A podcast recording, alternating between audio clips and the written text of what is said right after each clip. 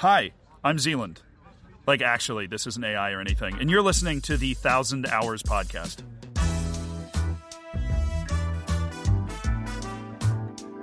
Hello, and welcome to 1,000 Hours, the podcast where sometimes we talk about Football Manager, but other times there is no podcast because we only record it once in a fucking blue moon. I'm Alex Towells, and I'm joined as always by Alex Woodward and Alex Tant-Brown. It's been Christmas since we last recorded. It is now 2024. Are we feeling optimistic ahead of the new year? No. Arsenal have lost 2 on the bounce. No.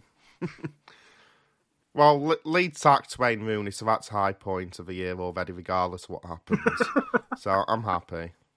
Did you just say Leeds sacked Wayne Rooney? Leeds sacked Wayne Rooney. Oh, so Leeds beat Birmingham, getting Wayne Rooney sacked. Oh, you would have loved it if you were able to come to the game, because after Leeds' final goal went in, Leeds fans started chanting sacked in the morning, which he was in the end. But, like, it was very notable that the Birmingham fans were also singing it.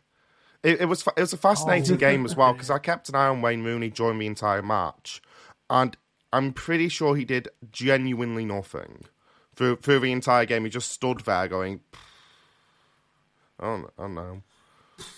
Did you see that his son, like, dug out the players on an Instagram DM? Oh, did he know? No. Yeah, someone was messaging Kai Rooney about what was going on at Birmingham. And Kai Rooney sent like a voice note to the guy going, "Yeah, no, it's so hard when you've got shit players who don't know how to do it." Just double check: are they the same players who were 6th under John Eustace and now 20th under Wayne Rooney? Those players, is it? Yeah, sounds about right. This is why you don't buy big names, Tom Brady. Ooh, I could feel the hurting. It's actually quite funny because he seemed to have a problem with Bill Belichick at the end of his time in New England, and now he gets to see what it's like to do management, and he's not doing it as well. I'm just saying Birmingham aren't going to win 7 Champions Leagues under him. I was going to say neither can Wayne Rooney. Yeah. Right, shall we talk about Football Manager? Probably. Yeah.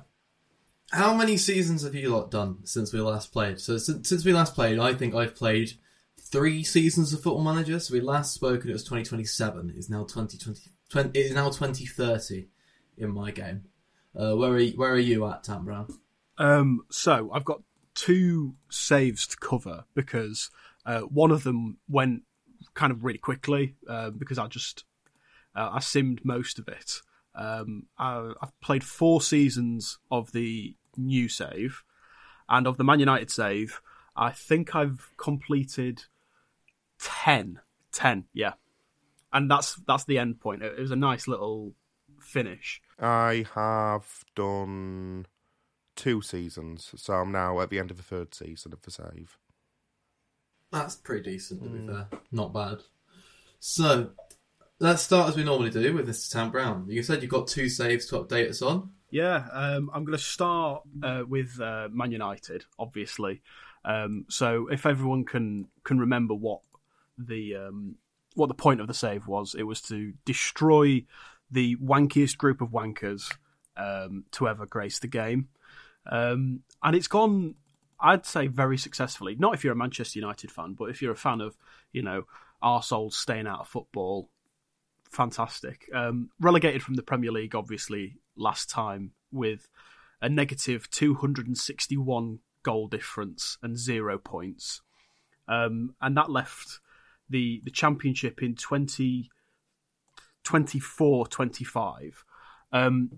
We did a bit better in the championship, more games to play, so better chance to potentially go up and fight back. No, we got a 1-1 draw at Swansea, and that was our whole points total for the entire season, as Man United went down with a whimper with minus 263 goal difference. Nice.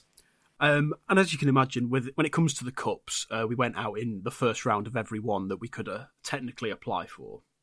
So 2025-26, a fun little story. York City seem to have done quite well, and were in League One by the time that we, as Manchester United, had dropped down. So they'd had 2 successive promotions as we'd had 2 successive relegations.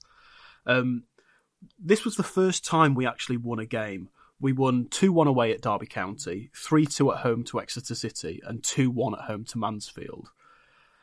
We also managed to get 4 draws, which, again, 2-2 at home to Derby County, 3-3 at home to Port Vale, 2-2 at home to Burton Albion, and our first ever time where we didn't concede a goal, came away at Carlisle in a 0-0 draw.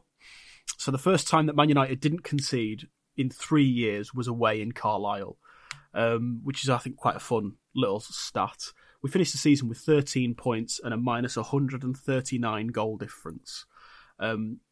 We would have been the worst team to ever grace League One history, but we were actually being competed for to be the worst team in League One history, as Port Vale finished with 14 points after losing nearly every game and had 107 goals against them in the whole season. They finished with a minus 99 goal difference.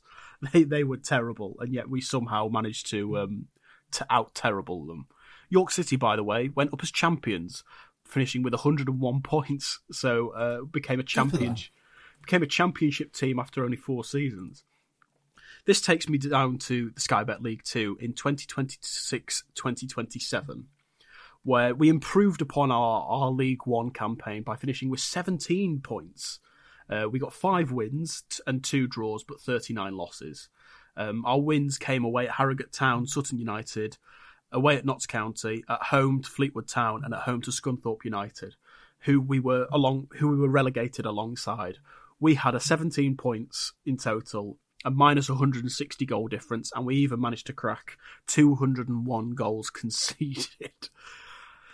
So, as Manchester United disgracefully entered the Football League, we started to have some retirements in the squad, and I felt it was only apt that if they were going to retire and become a coach, that I would sign them up as a coach, which I did for nearly all of them, who did retire. The main retirees by the end of the what I call the Football League glory days was Lautaro Martinez and Richarlison, who retired after damaging their spines within 6 weeks of each other. Ow. So they ended up joining the coaching staff. Pepe also retired at this point at the age of 45, I think. Jesus. It was. I didn't know the game would let him carry on that long. Neither did I.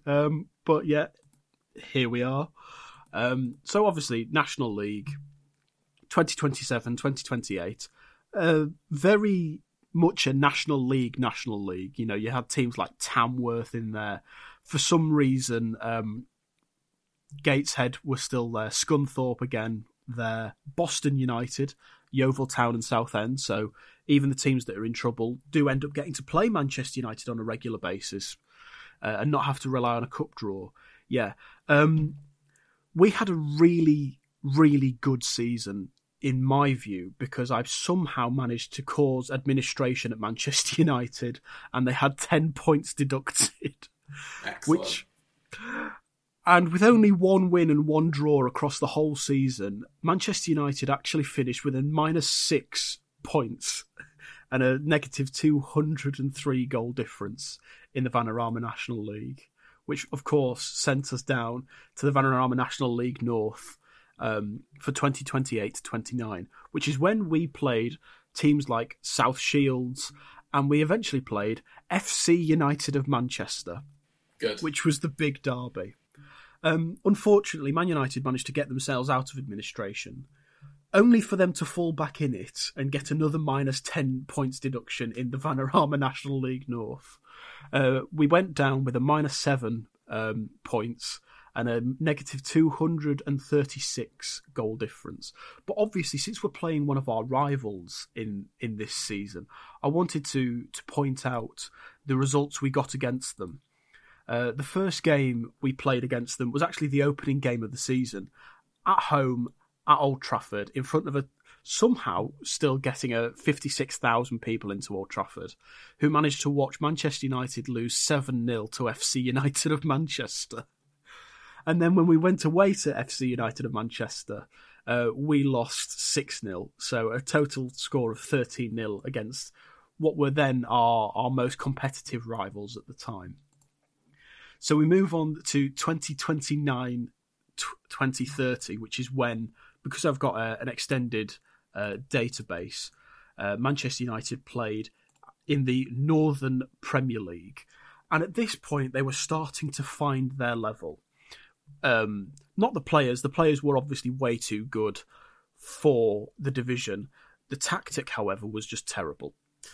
We still managed to win 6 games and draw 5, getting us a nice 23 points across the season. And we didn't have any points deducted for any administration. But obviously, with that sort of points deduction, we still finished at the bottom of the table. But this was the first season that Manchester United didn't concede 100 goals, which I think is success for them, but maybe not I'm for so us. Proud. Excellent.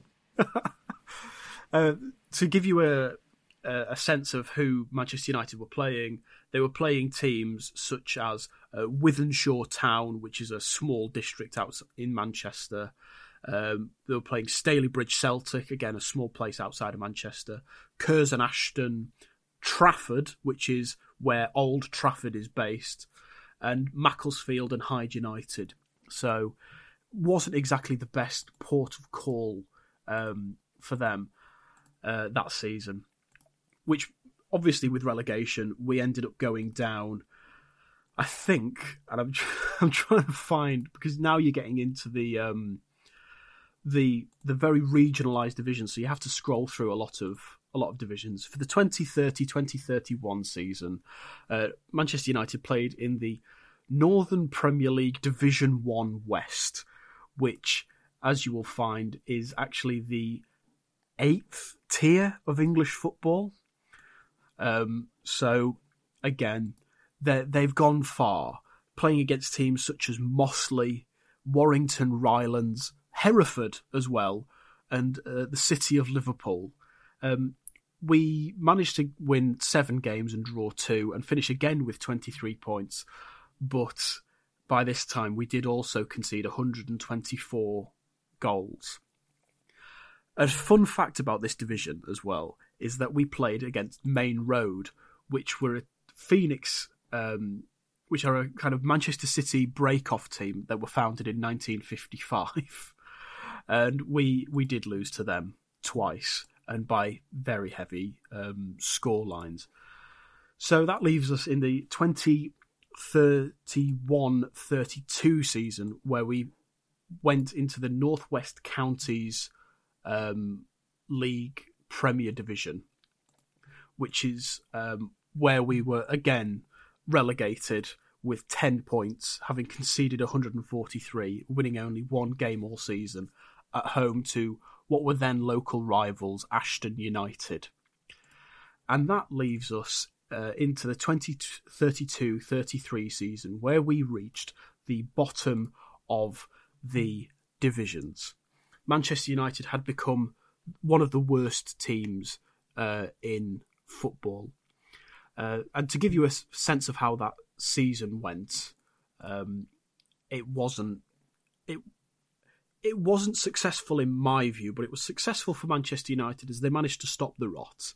They won 15 games, drew 8 and lost 11, finishing with a -1 goal difference after conceding 67 goals, finishing with 53 points, making it to 7th place in the Northwest Counties Division 1 South.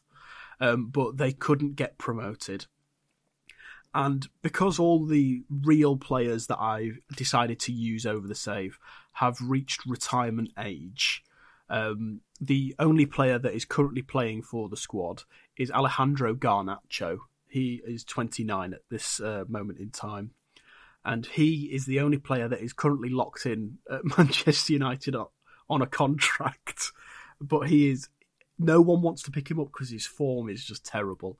And my coaching staff are having to find more creative ways to hire people that do retire. But a lot of them have actually just retired and have not gone into coaching, which again... Can you blame them? Big win. Why would any of them want anything to do with football ever again? Them hate... Yeah. And it is nice to know that I have destroyed the careers of players like Anthony and Pepe and Anthony Gordon and the number 5 at Arsenal. All of them cannot show their faces in Manchester. They can't show their faces in football anymore because they have disgraced what it means to be a player or even associated with football. So I consider this save to be a success, as Manchester United got relegated down to level 10 of the English football pyramid and found their level. Hopefully, once Alejandro Garnacho retires, which will hopefully be in a few years, I'm going to leave Manchester United and see whether or not they can rebuild. But the best part of the save has to be the fact that we were doing so poorly that, in fact, we couldn't afford to stay at Old Trafford. And as such, playing games at the Carrington Training Centre. Manchester United have to use their training ground as their home ground. Oh, I was going to ask that. I was like, it'd be so funny if they have to ground share of FC United to Manchester. I'd love, or Trafford FC or someone like that. Or even better, that Main Road FC. That'd be the funniest thing. It would be amazing if so, but no, the only thing they could afford was their own training ground. So they're having to play next to a car park, basically. And that's where I ended my Manchester United save, because I thought, you know what, I've done what I wanted to achieve with them, and they are at complete irrelevance where they're at a division where they can't even qualify for the FA Cup. So, c'est fin, I suppose. So what is like Mark Goldbridge and all those Man United YouTubers doing now? Have they moved on to like Stockport County or Oldham Athletic or someone like that? I don't know. I hope that Mark Goldbridge is still fuming as Manchester United lose to Runcorn Linux with his 2 subscribers now, because nobody cares about them anymore. Yeah, they've just become irrelevant. To put it in perspective, the level at which Manchester United are playing, they're playing teams such as FC St. Helens. Wow. And Stockport Town, not Stockport County, Stockport Town, and South Liverpool. Is it bad that I don't know who I want to win between Man United and FC St. Helens? Because that's my nightmare, that. I mean, I wish I knew as well. But I like to imagine that the Mark Goldbridges of the world are just like wrecks of people. Emotional wrecks. They still make their YouTube content, but it's just them crying in a corner, wondering what cruel god they have angered to incur this wrath on themselves and everything. I can answer that. Alex Tant-Brown's the god they've angered. Yeah, that is the correct answer. You have annoyed Alex Tant-Brown. Yeah. And that's what you deserve. To give you a sort of flavouring as to how Manchester United as a club are. They had to downgrade to become an amateur side because they couldn't afford to be semi-professional. Their estimated value as a club is £2 million, which I think is due to their training centre, and that's about it. You know when you can see a team's league history and it's just a steady graph going down and down with red point relegated, red point relegated, red point relegated. Mm. The average ticket price to go watch a Manchester United game now is £7, and an average season ticket price is £44. So I have saved football in a way, because Manchester United aren't charging ridiculous fees to go and see them. And I think that is a good thing. Can I just ask, you said that they're now an amateur side, implying that they're not in real life. However, when I look at Man United, I'm pretty sure they are very amateurish. I mean, that Jadon Sancho transfer farce would imply that. Indeed. For some reason, we still have top corporate facilities at the Trafford Training Centre in Manchester. But apart from that, everything else is basic. So youth recruitment, junior coaching, youth facilities, training facilities are all just basic. We have a youth level of 4, which means we have one of the worst youth academies in the country. And I want to go on to our supporters page in the, you know, because you can find it in the club vision now. You can see what our supporters are. We still have 12% hardcore supporters. God, I respect them so much. so do I. No, you don't. We've already established in universe that one of them is Mark Goldbridge. That's a good point. We have 35% core supporters. And Manchester United have become a family club now, as 25% of our supporters are family people. We have 0 supporters on our season ticket waiting list, and we have 100 people who are season ticket holders. But weirdly enough, we have 15.3 million followers on social media. Yeah, I mean, wouldn't you want to follow this? It's fascinating.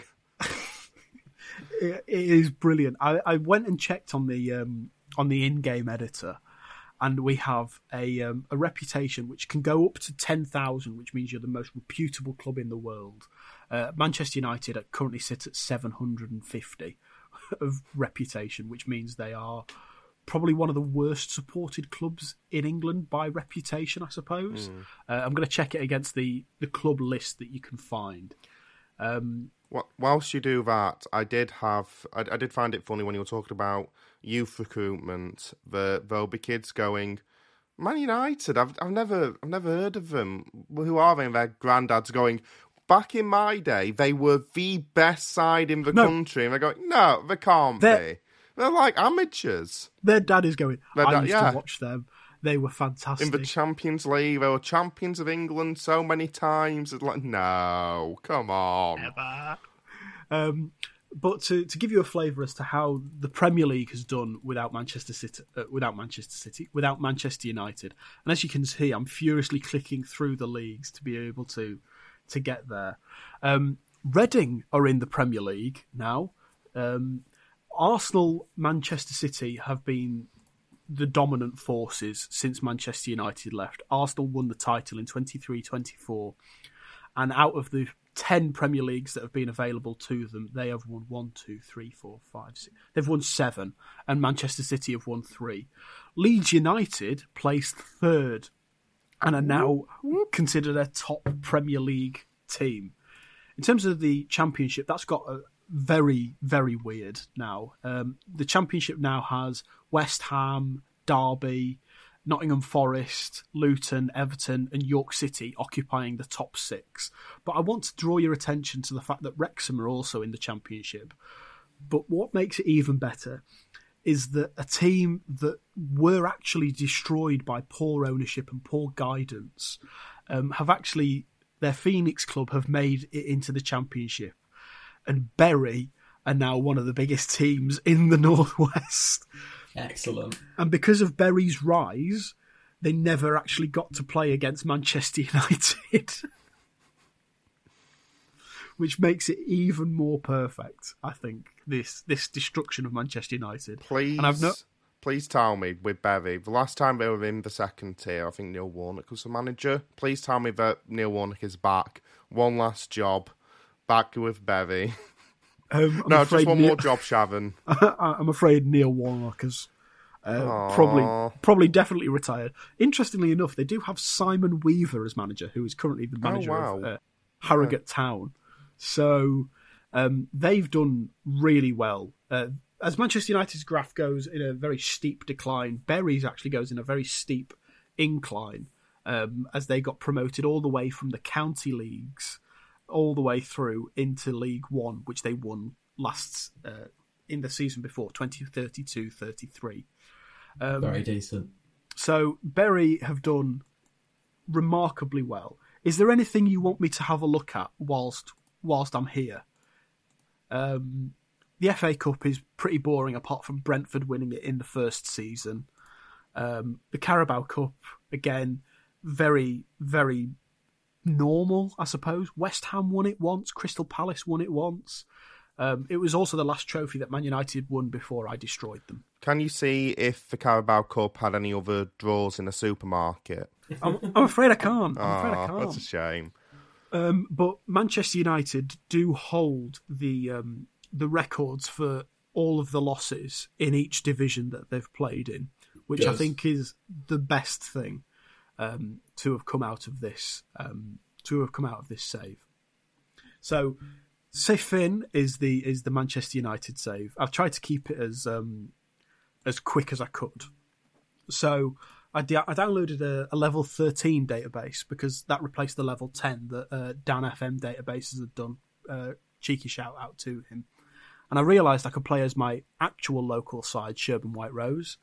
And for those of you who aren't familiar with Sherburn White Rose, because let's be frank, who will be, who's listening to this, they are basically one of the smallest teams that are playable, I'm sure of it, because I'm going to send a photo in to our little group chat just to give Alex and Alex a flavour of what their ground looks like.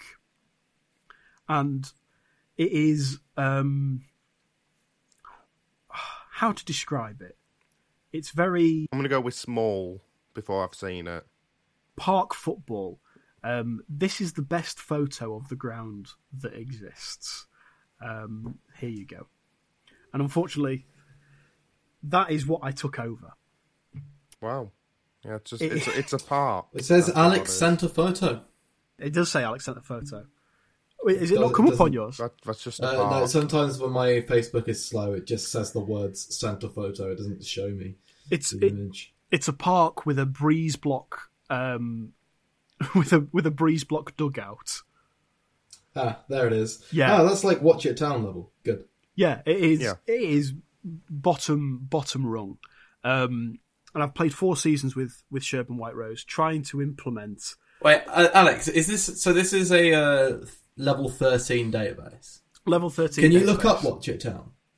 By the way, that team is so small, Sherburn White Rose, that you could actually take them over in real life, I'm pretty sure. Because I had a mate who took over our local club, and I'm pretty sure they're about the 13th level. Like, no football experience. He just, like, said, yeah, I'll manage them. And so he did. Yeah, Watch It Town are in the Somerset County Leagues. Yes, which, I know. I believe, is level 13, I think. It might be, I have no idea. You have to realise, after the 4 seasons, to make the game faster, I've turned off the leagues that I've been promoted from after every season. Good. So, yeah, I think Watch It Town are in the smallest division, shall we say. I don't want to disrespect Watch It Town, but yes. Somerset County League Division 1, which I think is the level 13. So it's that same level, to put it on perspective for you. Alex Woodward, it means we're probably playing teams like Bentley, if we were in the Doncaster Leagues. So there you go. Anyway, so 4 seasons in, I've done actually quite well, because obviously when it comes down to that level and those sorts of databases, you have to add players to playable teams when you're setting up the leagues. Otherwise, you're just left with all the greyed-out players and people that don't exist.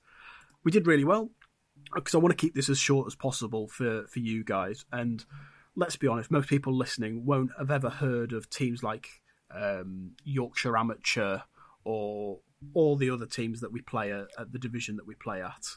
Well, I can probably figure out what Yorkshire Amateur are about from the name, to be fair. A team based in Leeds that are amateur players who play in Yorkshire. There you go. So we won the West Yorkshire Premier Division at a kind of counter, but that's because I think we played a tactic that wasn't 4-4-2, as every other team did. And most teams, for the majority of the season, because there are so many teams in England, most teams didn't actually have a manager for the entirety of the season. So we won that at a canter. We then got into I think it was the West Yorkshire Premier League. I'm trying to remember what the division structure is. But either or, we reached level 12. We did really well. We finished in the playoffs. We got promoted. And then we got into the... I'm trying to think of it now. Level 11. So we're still 10 promotions from the Premier League. Again, finished in the playoffs, got promoted, and that's when we reached level 10, which is the season we are in now. so to make that. So it's comparable to where Manchester United were in my Manchester United save. Does that make sense? Yeah. Brilliant. And at this point, we are almost at season end, which is good for us, I suppose. We are now in the Northern Counties East League Division 1, which is level 10. And we're playing teams such as Clay Cross, AFC Mansfield, Glasshoughton Welfare, Knaresborough, Harrogate Railway, and Wasborough Bridge. We're doing quite well. We're 26 games gone. We were second in the league. Can you guess how the other? No, not 20, because it's not 24-team league. It's a 23-team league, believe it or not. Can you guess how well we've done out of the last 18 games? Either you've won all 18 or you've lost all 18. I'm going to go with one. Won all 18. Well, to give you we were blitzing the league alongside Retford United. Yeah, won all 18. Yeah, both of us were on 88 points by the 26 game margin, which is wow, that's a bit. Yeah, we were well clear of Glasshoughton Welfare in third place. We then went on a unbeaten streak that can only be described as the most mid thing ever. You drew all 18 games. We drew 8 on the bounce. 0-0, each of them. 7 of them were 0-0. 7 of them were 0-0. I don't think you ever get to criticise Tony Pulis ever again, to be honest. We went undefeated and we didn't concede in 8 games. Sorry, in 7 games is how I like to think about it. Glass half full. Glass half full. We then got a 1-1 draw as we confirmed Retford winning the title with a very, very good points margin. They've lost one game all season, and they've not dropped any more points. So, yeah, we're still in the playoffs. We're fourth now, and we've got one more game which could get us into second rather than in fourth, because that gets you a better draw in the playoff semi-final. And that's where my Sherburn White Rose save is at the moment. Excellent. Are you planning on taking them all the way up then, as best you can? I'm going to try and get them. My first aim is to get them into the National League system, which we are 3 promotions away from. And then it's about getting them into the EFL, and then it's about getting them to the Premier League, and then it's about getting them to win the Premier League and then win the Champions League. So this is a 20 season. So the answer is yes. Yeah, but I have mini goals that I need to achieve because we're so far down, Towells. Fair point. I went when I first started at Taunton, and my first goal was just beat Yeovil. My first goal, well, I couldn't even get relegated because there was no relegation turned on from level 13 because of the database that had been built. So my first goal was don't finish bottom. Did you succeed? I won the title. Well, hey. So I didn't finish bottom, but I've only ever gone up through the playoffs ever since, which is infuriating. Fair enough. So yeah, that is my Sherburn White Rose save. All well and good. We're still averaging the worst crowds in each league that we attend. So we've got 83 people regularly coming to our games and no season ticket holders. Did you say what tactic you've been using? Because everyone else is using a 4-4-2. Remember you said that. So I've been trying to replicate my famous one centre-back tactic. Oh, good. But I wanted to make it even... With all the changes in the tactical side of Football Manager this season, I wanted to try and make it as attacking as possible. Mm-hmm. So I started off with. Is your one centre back a libero on support? It is. So I started off with 3 centre backs. 2 wing backs, a central midfielder, 3 attacking midfielders, and 1 striker. Right. And slowly but surely, what I started to do was I moved the wing-backs up into midfield, and I moved the wide centre-backs to be Segundo Volantes, right? And then I made... And the one centre-back was already... The central centre-back was already a libero, as my players were starting to learn the formation. It's gone quite well, but I think because most players have about 5 finishing and about 2 composure at this level, even at level 10. We don't concede the chances that we should concede from. Right. So it's about making sure that when we get up to the Premier League, we still have that 5 centre-back formation that is fully trained. I can only imagine, like, you've got your one centre-back and he steps forward into your midfield line. Except it's not your midfield line, it's your back line, because there's no one behind him. No. I mean... Like, you camp out, like, not just in the opposition's half, in the opposition's third. Oh, yeah. I mean, in my head canon, Big Baz is what I call our core fan who comes. Mm. And I just imagine him shouting from the other side of the park that we play in, going to me, "What are you doing playing those Segundo Volantes? Stop with the libero, go back to 4-4-2. Oh, yeah. You know, when I've gone down to, like, football at that tier, that's what all the fans are saying. You know, because they really love their Segundo Volantes. Oh, sorry, hate their Segundo Volantes and liberos. You know, it's all they talk about in the bar. I mean, what else are you gonna get at the what I call the cross of Yorkshire? Because Sherburn geographically is situated at the bottom of North Yorkshire, about 3 miles away from West Yorkshire, about 4 miles from South Yorkshire, and about 5 miles from East Yorkshire. So, yeah.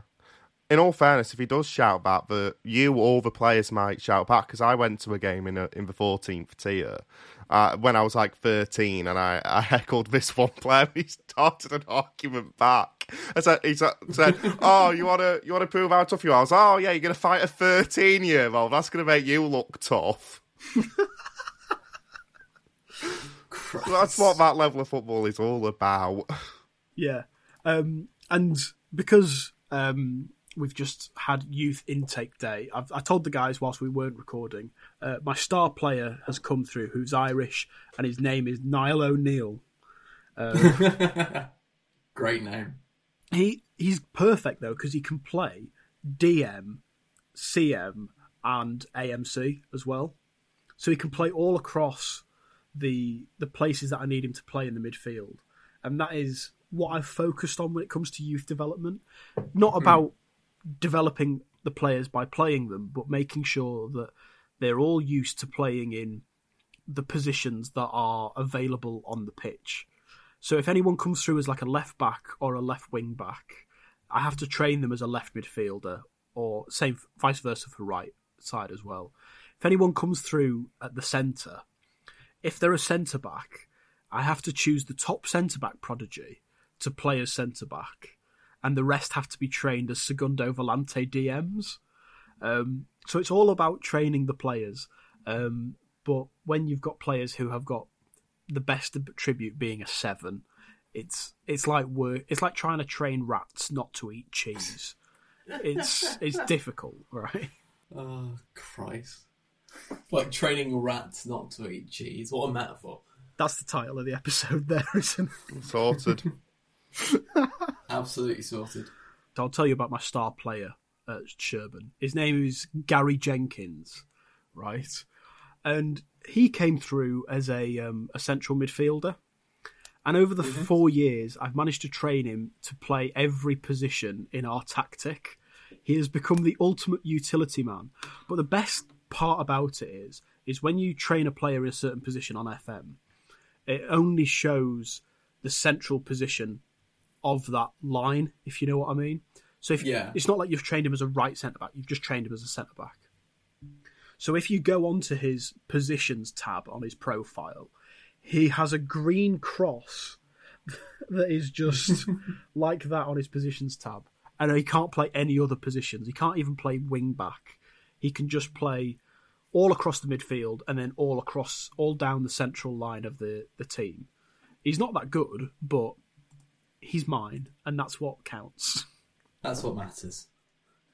He can play in the middle. That's it. He's got 12 goals and 10 assists this season already, so he's not doing too badly. Oh, fair play to him. Yeah, he's got an average rating of 7.55, which is... Oh, that's not bad. He'll be pinched by a higher level club, surely. If this was real life, he'd be in the National League South by now. Well, yeah, exactly. He would be the ultimate utility man for any sort of National League team. And speaking of the National League, the FA Cup this year has been an interesting ride in the fourth season, because I don't know how to describe it, but basically a non-league team is going to win the FA Cup. Right. Okay. Don't ask me how. Don't ask me why. But when it came to the third round, I noticed that actually quite a lot of non-league teams had got to the third round, and they all pulled out like big teams, big sides. So the highest team that was left in the quarterfinal were Stoke City of the Championship. Of course. And the teams that have made the semi-final are York City, Harrogate Town of the National League, Boreham Wood, and Grimsby Town. Of course. Are you sure you're not looking at the FA Vars? No, this is the Emirates FA Cup. What happened in the third round was the Premier League teams were all kept apart, right, in a very odd, weird move. And they all lost. They all lost. All of them? All of them lost. 20, wow. 20 Premier League teams lost in the first round that they could play in the FA Cup to teams like Cardiff, Northampton, Blackburn, Ipswich. Was there a round of Premier League fixtures the day after, meaning that they all started like under 12s or whatever? I think there was a round of Premier League fixtures about 2 days beforehand. So, oh, wow. So it absolutely killed. And we think 2008 was fun. That's got nothing on this. Well, that's the thing, because I think in the data, in the editor, you set the fixture priority. So the fixture priority for the lower leagues is low, and the FA Cup is high, but also the Premier League is high. So the Premier League didn't get deferred, the FA Cup didn't get deferred, and the Premier League teams all went out, which left us in the fourth round with 7 National League teams, 5 Championship teams, and the rest were all from like League One and League Two. So, one of York, Harrogate, Grimsby, and Boreham Wood are going to be in the Europa Conference. No, the UEFA Europa League, because of some weird confluation of circumstance.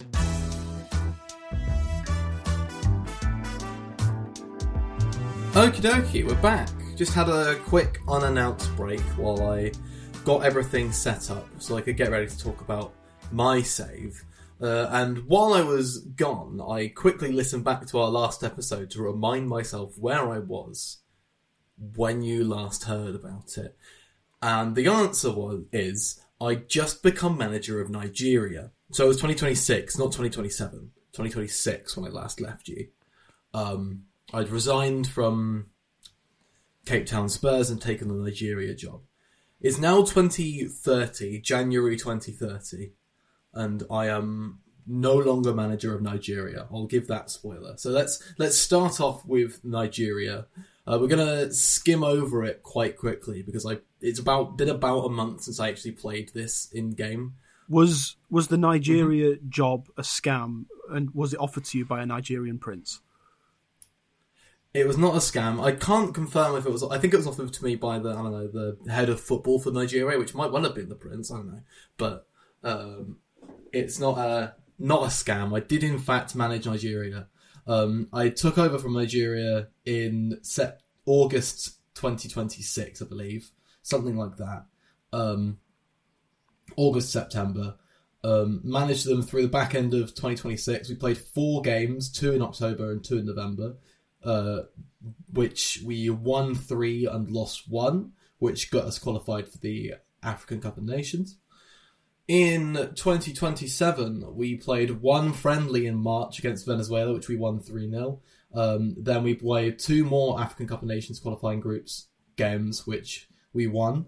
Then we won two qualifying games for the CHAN, which I don't know what that is. African Championship of Nations, which is a different thing. I think... Oh, yes, I remember. So the African Championship of Nations is different from the African Cup of Nations in that it's exactly the same thing, but you can only play players who play in your country. So I could only pick players who played in Nigeria. So that was fun, and it got a lot of... because the game isn't quite, like, prepared for that, I don't think. I had, like, Victor Osimhen complaining that I hadn't picked him, and I was like, sorry, he'll be back in the next squad, promise. And then we skipped forward another few months, and I played some World Cup qualifiers, which we won against DR Congo and Liberia. And then we got to play the African Cup of Nations in November, December 2027. We won our group, winning all three games against Angola, Congo and Senegal, beating Senegal, who are one of the favourites, 3-0, which made me quite confident going into the knockouts. We then beat South Africa, which is quite bittersweet, in the second round, winning 4-0. And then we unfortunately lost against Egypt, who beat us on penalties. A double from Victor Osimhen was cancelled out by goals from Omar Khedira and Ibrahim Adel before they beat us on penalties, which is very sad. And we went out of the African Cup of Nations. And at that point, at the end of 2027, I resigned from my position as manager of Nigeria. But I haven't been telling the whole story, because at the end of May 2027, I took a job in Japan. I became the manager of Nagoya Grampus 8 in the Japanese J1 League. And from May until December 2027, I did this alongside Nigeria. I was managing a club side and a country at the same time, and the international breaks did not line up at all. So after AFCON, I handed in my resignation at Nigeria. But you will be wondering, how on earth were things going at Nagoya? Well, when I took over, they were, like, just hovering above the relegation zone. And then we went on, like, 2 points per game pace from... It's a February to December season, roughly. So joining in May is joining, like, about a third of the way through the season, about halfway, third to halfway through the season. And through the second half of the season, we were on comfortably, like... 2 points per game pace, which picked us up from being a relegation threatened side to our eventual finish of 8th out of 20 teams. We won 14, drew 13 and lost 11, with 55 points from 38 games, the vast majority of which were got in the second half of the season. A bit of a preface here, because managing in Japan in this save is very weird. I didn't have the Japanese leagues loaded initially when I first booted up this save. I added them 2 seasons in. And so the teams got populated by a few real players, but then also some regens. And so when I arrived in 2027, the squads of most Japanese sides were very, very strange. You had, like, a few real players who were, like, in their mid to late 20s, early 30s, you know, normal players. But then you also had a load of 18, 19, 20-year-old regens who, because the J1 League has quite high rating and because Japan is rated quite well in the game in terms of youth rating, were really good. So my starting 11 was, like, 50% real players who weren't great, and then 50% ridiculous wonder kids, which was really, really fun. The standout wonder kids who obviously are regen, so these names aren't going to mean anything to you. Takuya Kitamori, who was 18 when I joined, is a left back who has got like ideal almost stats to be an inverted wing back. Like, pretty ideal. He can't cross, but he can do basically everything else you ask for from a wing back, though. So that means he inverts to me. And he just came into the world as like one of the best left backs in the league at 18. Another example is Matasaka Jafoku, who came into the world at 17 as one of the best attacking midfielders / central midfielders in the league. Well, a league average attacking midfielder / central midfielder with potential to become one of the best in the league. He was amazing. But yeah, there's just a few... Those were the guys that were like here when I arrived. And my aim with this team in making them into the J1 League power that they should be has been basically to recruit as many of these regens as possible. Alongside them, I brought in some foreign players. Japan has some foreign player rules. You can have a maximum of 4 foreign players in your starting... That's the cut. It's 5 for the league, sorry. So maximum of 5 foreign players in your starting 11 for any league game, 4 for any cup game. And so I quickly went and signed a load of foreign players who were free agents and then quickly realised I couldn't play any of them. The star foreign players who I brought in, one of which was Oscar Maratu, who is a name you may remember from last episode. He was my starting striker at Cape Town Spurs. He was released by Cape Town Spurs at the end of his contract in 2027. So remember, I left Cape Town Spurs in 2026. A year happened, and then I became manager of Nagoya, even though it was like a day in real life, because there were only like 5 games of Nigeria. So he was released by Cape Town Spurs. I picked him up on a free at Nagoya halfway through the Japanese league season. He slotted in as my starting striker. Then a name that might actually mean something to people, Connor Metcalf, I picked up on a free. He was released by Preußen Münster in Germany. Who would release Connor Metcalf? Boo! Preußen... St. Pauli, actually, but we'll get to that. Oh, beef. I am disgusted. Beef. I am outraged. So St. Pauli released Connor Metcalf at the end of his 3-year deal. He went to Preußen Münster, where he played 2 years and then was released in 2027, where I picked him up at Nagoya, and he slotted in as a perfectly good leading J1 league player at 29 years old. Still picks up Australia caps. Excellent. Can I ask Woodward a question? Has Connor shown the ability to be able to be a star player in the Japanese J1 League whilst he's been playing for St. Pauli? He's shown the potential to win the Ballon d'Or, to be honest. And I don't want to overreact, but he is fantastic. to be honest, I will admit this year he has... I think he's been outshone by other players. He's had to travel over to Japan to play some games, mate. You know, cut him some slack. I will say that roughly... Like, and Woodward will disagree with this, and I because Connor Metcalf is better than this in real life. But in game, he's been absolutely battered by the fact that Germany were also not in the game when I first loaded them up, which I think is why he was released on a free and ended up at Munster. But in game, being a good J1 League player roughly translates to being a League One to Championship level player. Like, for those of you in the English leagues.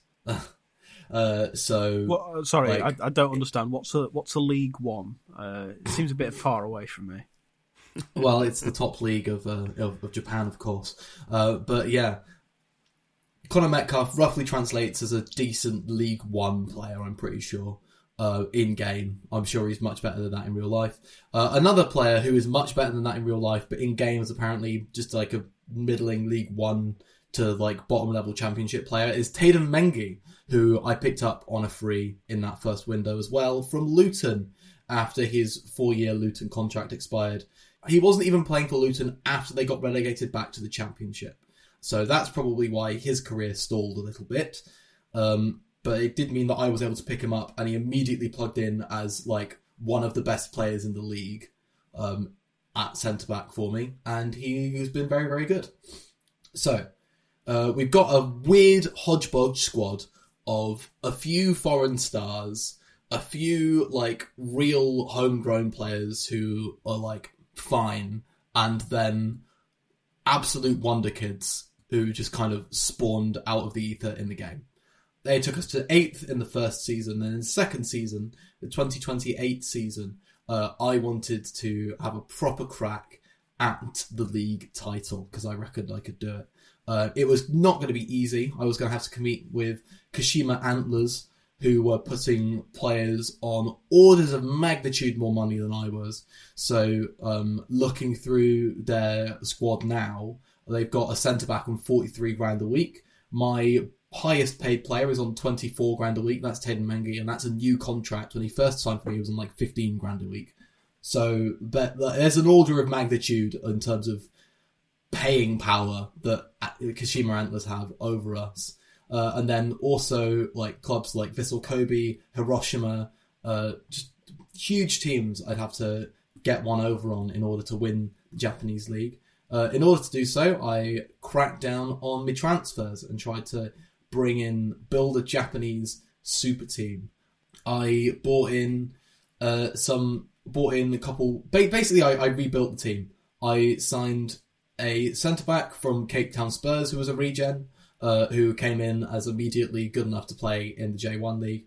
I signed a few more of those really good regens. I signed Yuta Nakayama, who in real life is at Huddersfield. He came in as just to play as a natural inverted fullback. I also forgot I signed a goalkeeper. Richard Odada, who... Francis Uzoho, that's the goalkeeper, who people in real life might remember as the Omanoya goalkeeper, who was a massive Manchester United fan and made the news for playing at Old Trafford for Omanoya. He also made the news for the 2018 World Cup, where he played really, really well.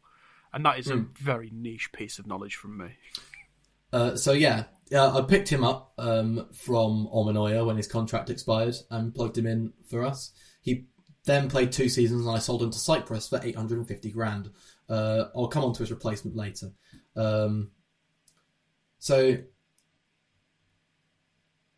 The big signing was Hiroto Kato, who I brought in for £1.2 million. Also, I had so much money. I had like £15 million to spend when my entire squad was on average worth about £1 million a player. It was crazy. Nowhere near spending all of that. But I did spend £1.2 million of it on Hiroto Kato, who immediately came in as the best player in the team at 18. He was one of the best, regen.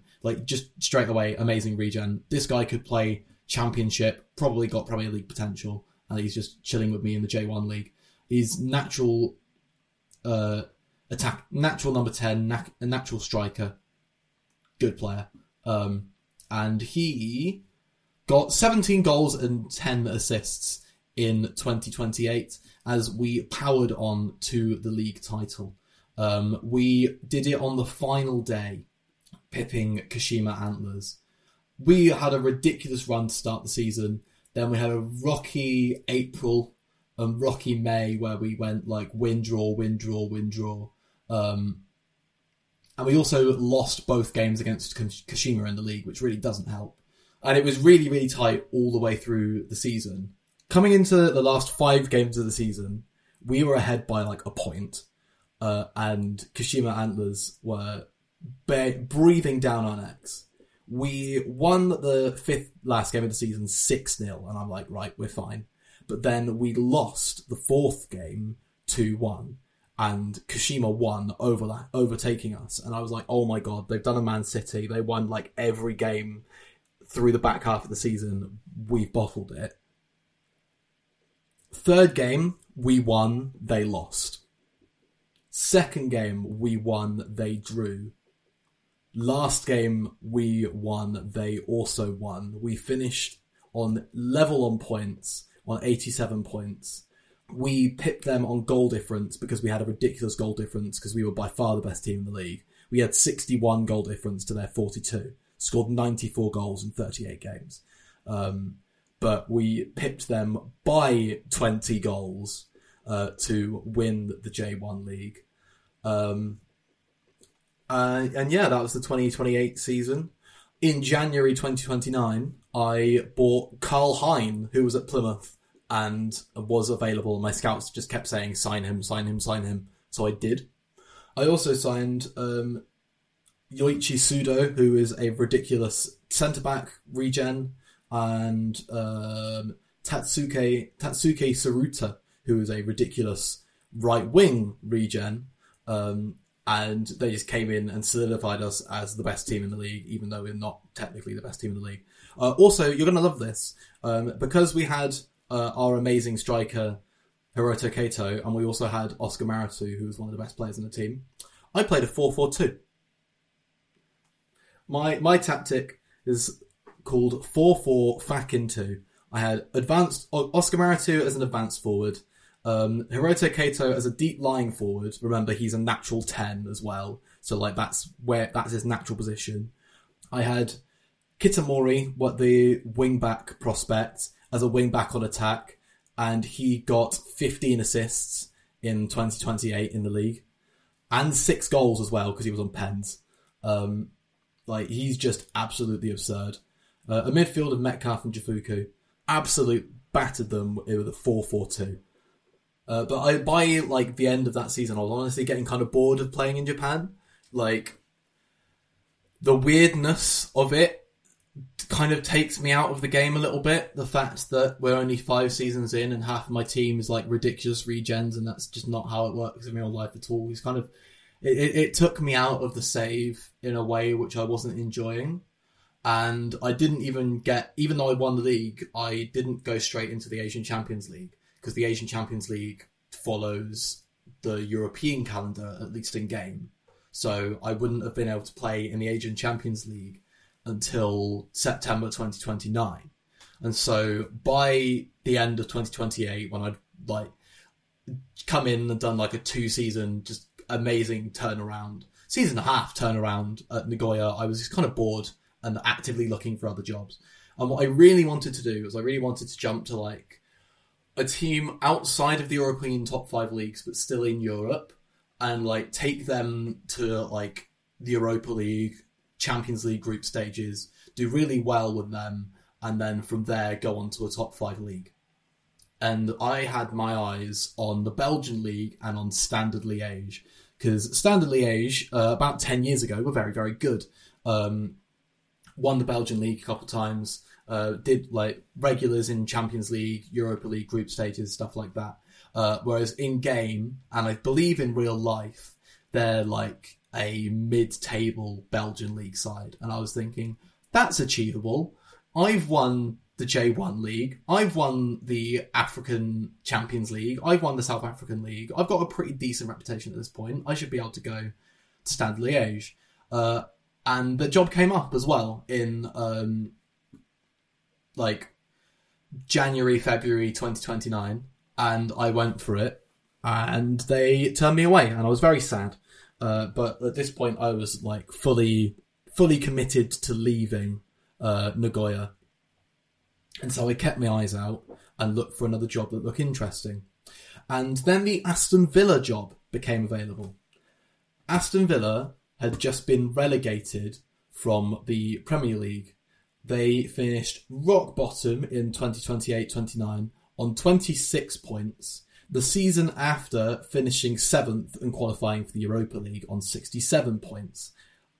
The entire catalyst for this was that Emi Martinez had retired at the end of the 27-28 season, and they just didn't replace him at all. So they had no, their keeper was, a decent championship keeper, and the rest of their squad was, Europa League, but having the rest of their squad be Europa League was not enough to save them from getting relegated.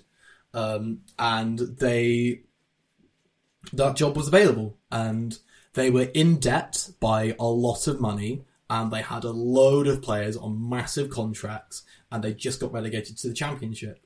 And I thought, you know what, that'd be a fun rebuild.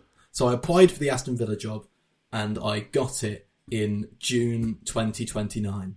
So when the Villa board were deciding whether to hire you or not, did they go, well, Arsenal once hired a manager from Nagoya Grampus Eight, and it works well for them, so it might work well for us? Basically, yes, I think. So I left Nagoya in June 2029.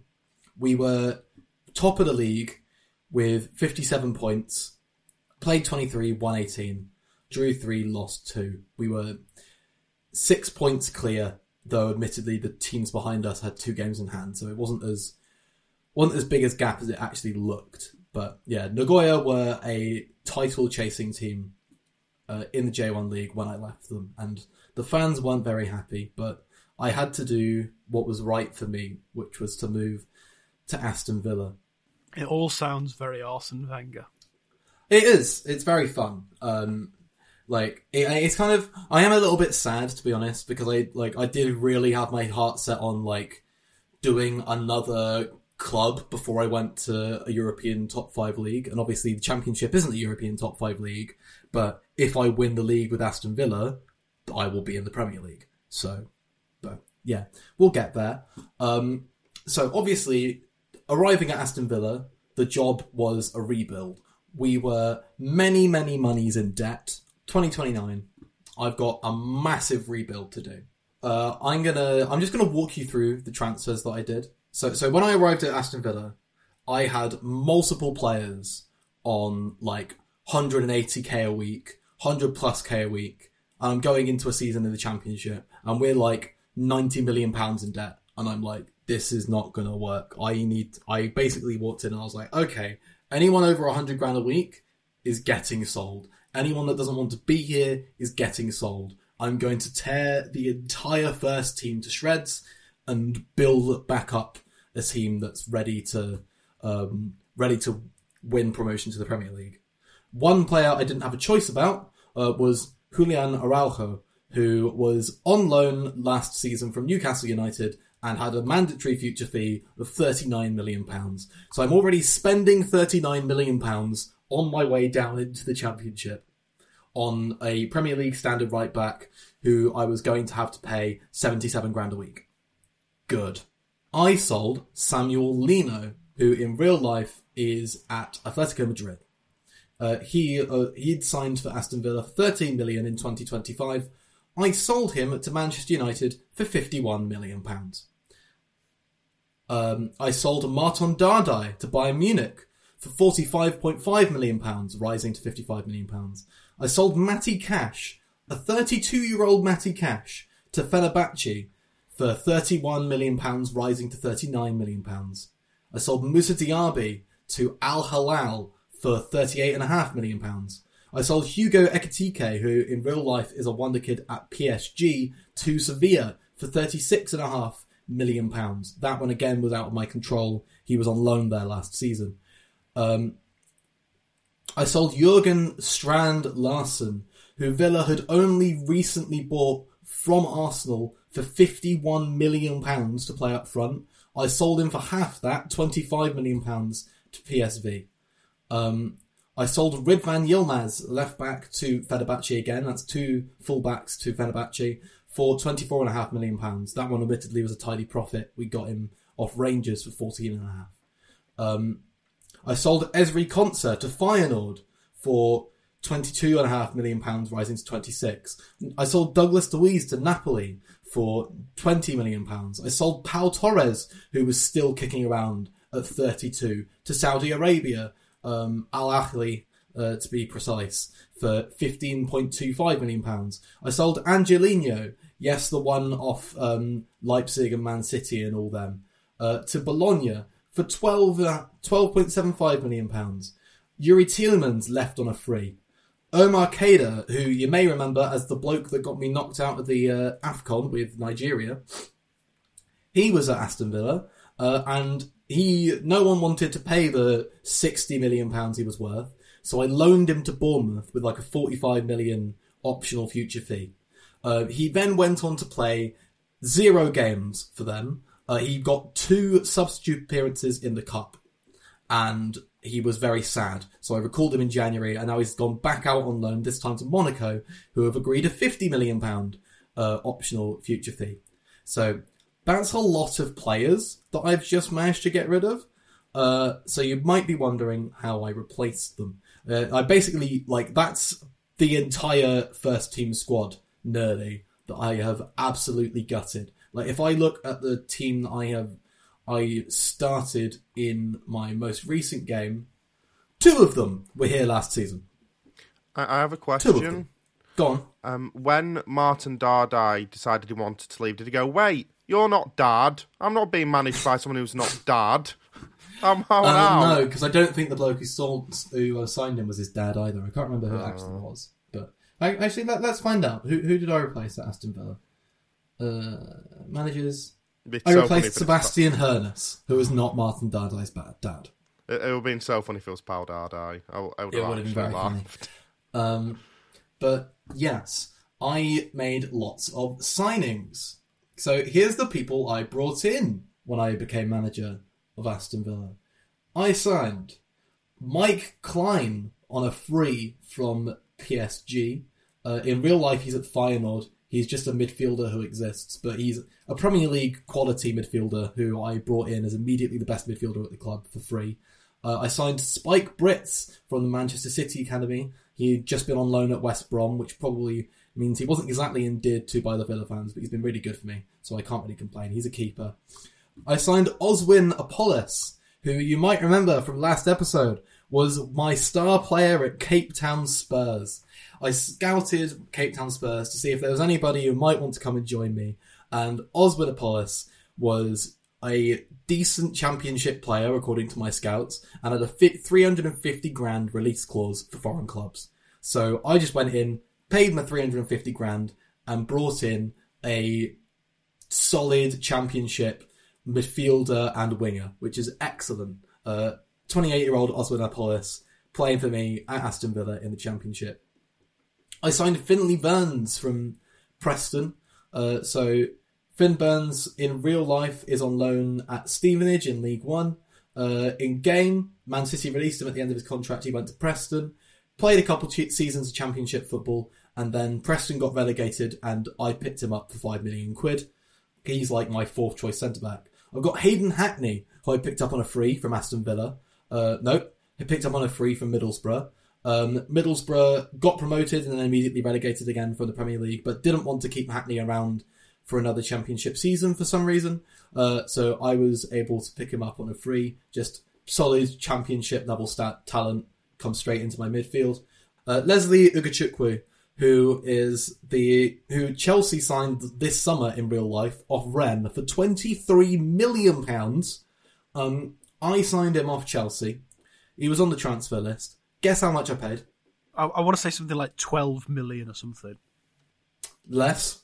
8? Less. 4? Less. No. 2? Less. Half a mil. £750,000. Oh my god. For Leslie Ugachukwu. That is ridiculous. That is ridiculous. I mean, to be fair, in game he's barely played at all. In 2026-27, he played 16 games on loan at Strasbourg in Ligue 1. Then he went out on loan to Blackpool in League 1, 2027-28, where he played a full season in League 1. Then he played 1 Premier League game for Chelsea in 2028-29 before I bought him for £750,000, and he's slotted in as just a solid championship midfielder. He's lost all his, like... He's 25 now, so he no longer has the potential to be, like, a Champions League standard midfielder. But he's still got the potential to be, like, a half-decent Premier League player, and I signed him for £750,000 off Chelsea. So, well done, Todd Bowley. By any chance, was his contract expiring or something? Like, I think he had 1 year left on his deal. Even so, 750 is a steal. So, yeah, that's fun.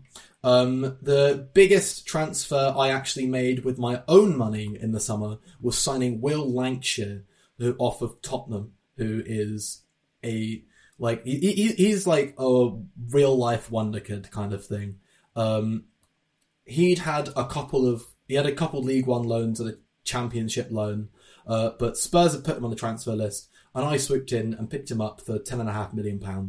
He scored 14 goals and got 3 assists in 22 games for me so far in the Championship for a 7.25 average rating, but in December, I kind of broke him a little bit by playing him too much because he was our only really good striker. And so in the last 2 months, he's had 2 3- to 4-week injuries, which is sad. Continuing my transfers, because yes, there's more. Of course there's more. Faustino Angerin came in on a free from Millwall, who picked him up on a free from Chelsea when he was released at the end of his contract. So he'd been playing in the Championship for a few seasons solidly. Bojan Marinkovic is a regen from Serbia who I picked up for £1.1 million and came in immediately as a Championship standard left-back. Miles Lewis Skelly is an Arsenal youth product who's played like single-digit games for the last few years for Arsenal in the Premier League, and I picked him up on a free in like November, and I'll tell you why in a minute. I also picked up on a free Callum Boyd-Muntz, who's a 30-year-old Scottish midfielder currently playing at St Mirren after being released by Middlesbrough. He played basically the entire length of the save in St Mirren, regularly in the Scottish Premier League, then Scottish Championship, was released, and then I picked him up to be a fringe player because he only wanted £5.5 grand a week, and I needed someone who I could just plug in midfield if someone got injured, and he's actually been really good. Adama Nagalo is my final good free transfer. He's from Burkina Faso. Burkinabe, I think is how you pronounce that. And in real life, he's a wonder kid at FC Nordsjælland in Denmark. In game, Arsenal paid £4.2 million in the first season to bring him to the Premier League. Then he bounced around on loan for a bit before going to Levante on a free in 2027. Played 2 games in the second division in Spain before I picked him up at the end of his contract there. And geez, he's a Premier League standard centre back. I picked him up for free. He's on £28.5 grand a week. Like, he's just again come straight in, Premier League standard centre back in the Championship. Bosh, and that's it for the summer transfers. All the rest of the side is made up of players that were at Aston Villa at the time, the likes of regen John McCune, who is good. He wanted to leave because he's a Premier League standard midfielder, a winger, but nobody wanted him, and I wasn't complaining, so he's just been playing at left wing and getting 6 goals and 5 assists in half a season. Gary Ward is a very similar player for the right wing. Kev Hazlitt, who came up before we recorded, he is a natural left winger and central defensive midfielder. Weird. But he's got all the stats of a ball-winning midfielder, but the game describes him as an attacking midfielder because he's got left winger as a natural position he can play. But yeah, he rotates with Ugachukwu for playing at ball-winning midfielder. Caden Young is a real person who's in the Aston Villa Youth Academy. Just a solid winger who could play on both sides. And Andy Crossman is a regen who is 20, and he's got 15 pace, 15 acceleration, 16 dribbling, and is 16 teamwork and 16 work rate, and is absolutely rubbish at everything else. But because of that combination of things and the fact he can play anywhere up the right flank, makes him quite nice in the Championship. Just plug him in. He's an excellent wing back on attack. He's got 2 goals and 4 assists in 19 games. But yeah. That's how this has gone. I've completely rebuilt Aston Villa in the Championship, and it is paying off. It is the 2nd of February. We've played 30 games, won 25, drawn 2, and lost 3. We are on 77 points, already 14 points clear of 2nd place Leicester, with a 59-goal difference. We scored 80 goals in 30 games and conceded 21. We're quite good for the Championship. And because this is Football Manager and everything's gone crazy, Like, the level of rebuild that I've done means that we've not even got the highest wage bill in the league anymore. Like, you know, you get that, like, wage bill post at the start of each season. At the start of the season, on the 3rd of September, we had the second biggest wage expenditure in the Sky Bet Championship. I brought it down from, like, having multiple players on over 180 grand a week to less than £1 million a week. We were on 975 grand a week in September. It has now picked back up again, if I... Salary per annum.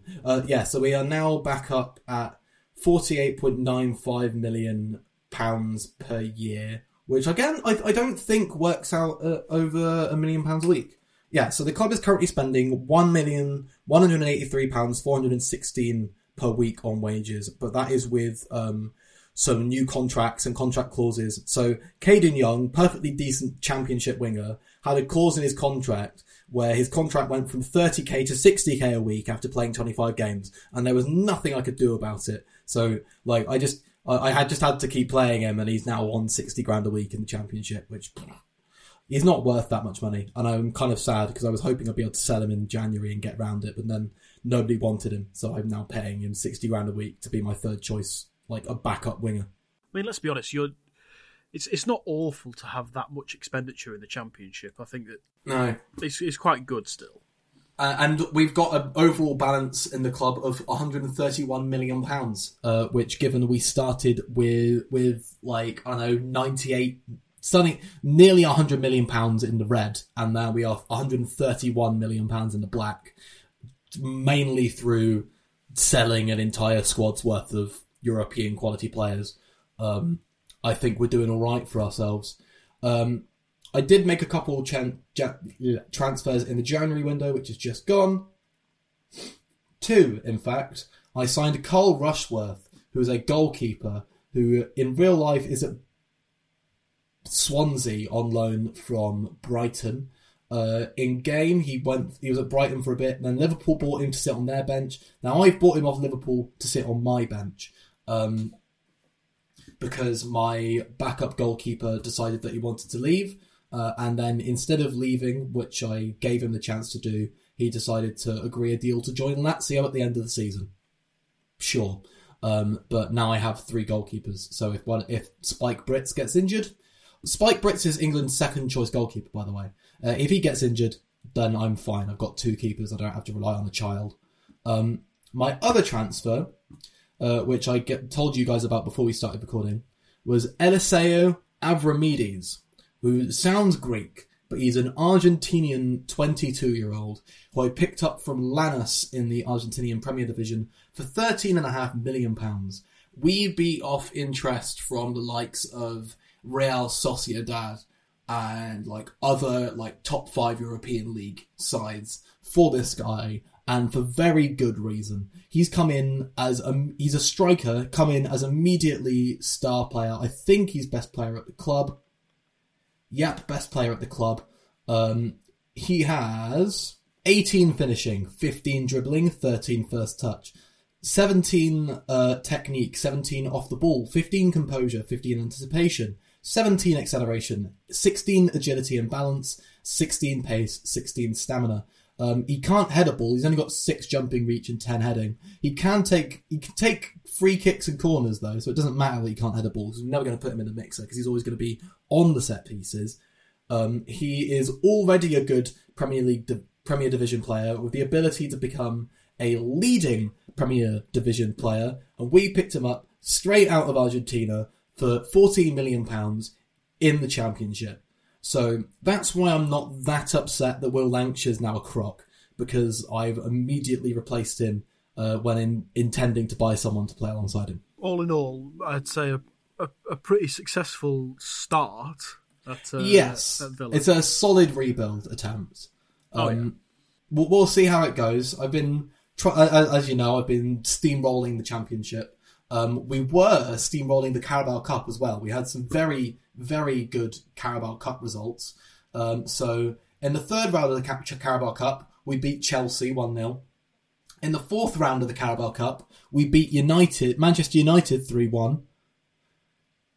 In the fifth round, we beat Everton. I'm sorry, I thought Alex Tant-Brown said that Man United couldn't be in the FA Cup anymore because they're an amateur side. I'm not that impressed, to be honest. Not that Manchester United, unfortunately. In the quarter-final, we beat Everton 5-0. But then in January, while I was doing all these transfers, we had the worst month of the season so far.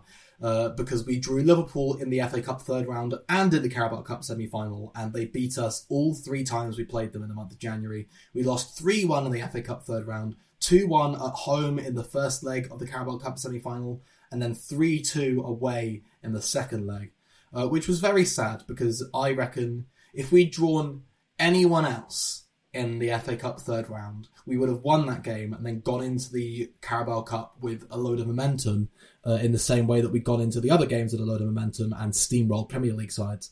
And I reckon we genuinely could have beaten Liverpool if it wasn't for the fact that everyone was sad because we'd lost to them earlier that week. But, oh well.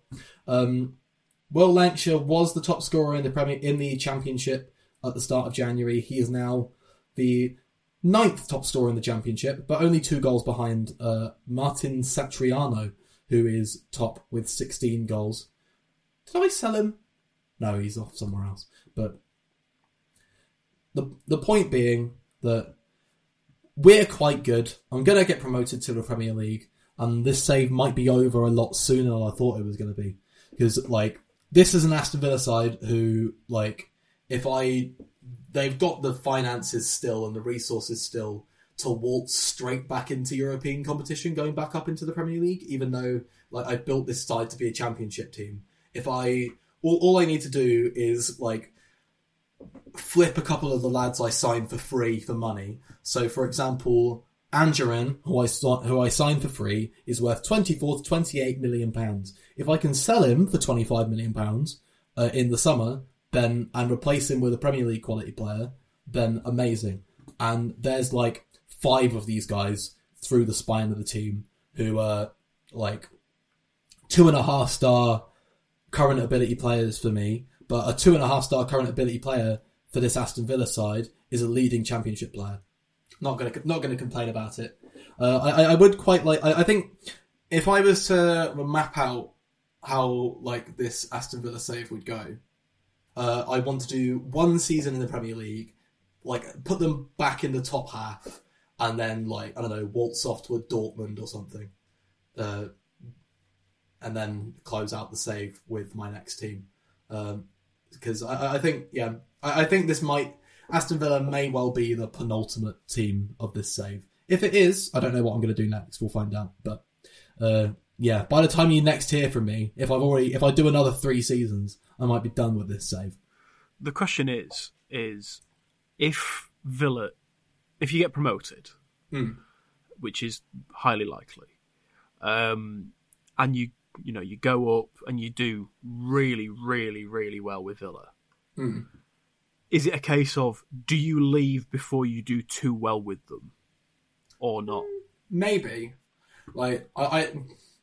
If I win the Premier League with Villa, I'm not going to be sad, but I also probably go and do another. I'll probably leave and go and do something else after that. I've won the league in the other places I've been and then gone somewhere else. So, but to be fair, I know how hard it is to win the Premier League in FM these days because I did it with Taunton last year and it was rough.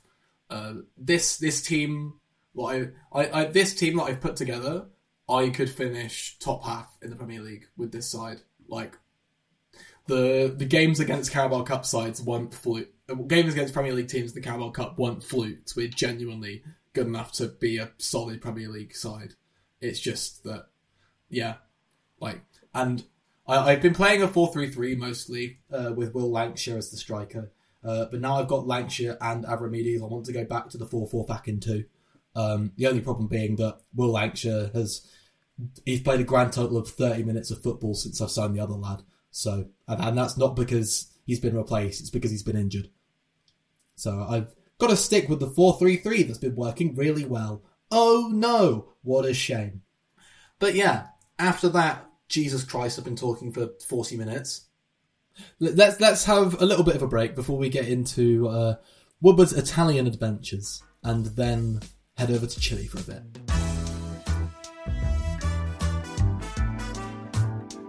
So we're back from the break, but before we go into Woodward's, I've just been reminded of something really funny about my save.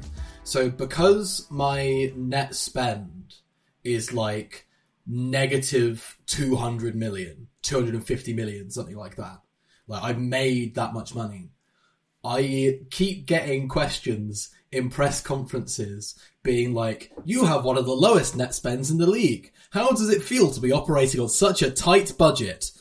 And it's very funny because I have spent £75 million in the Championship, £80 million in the Championship.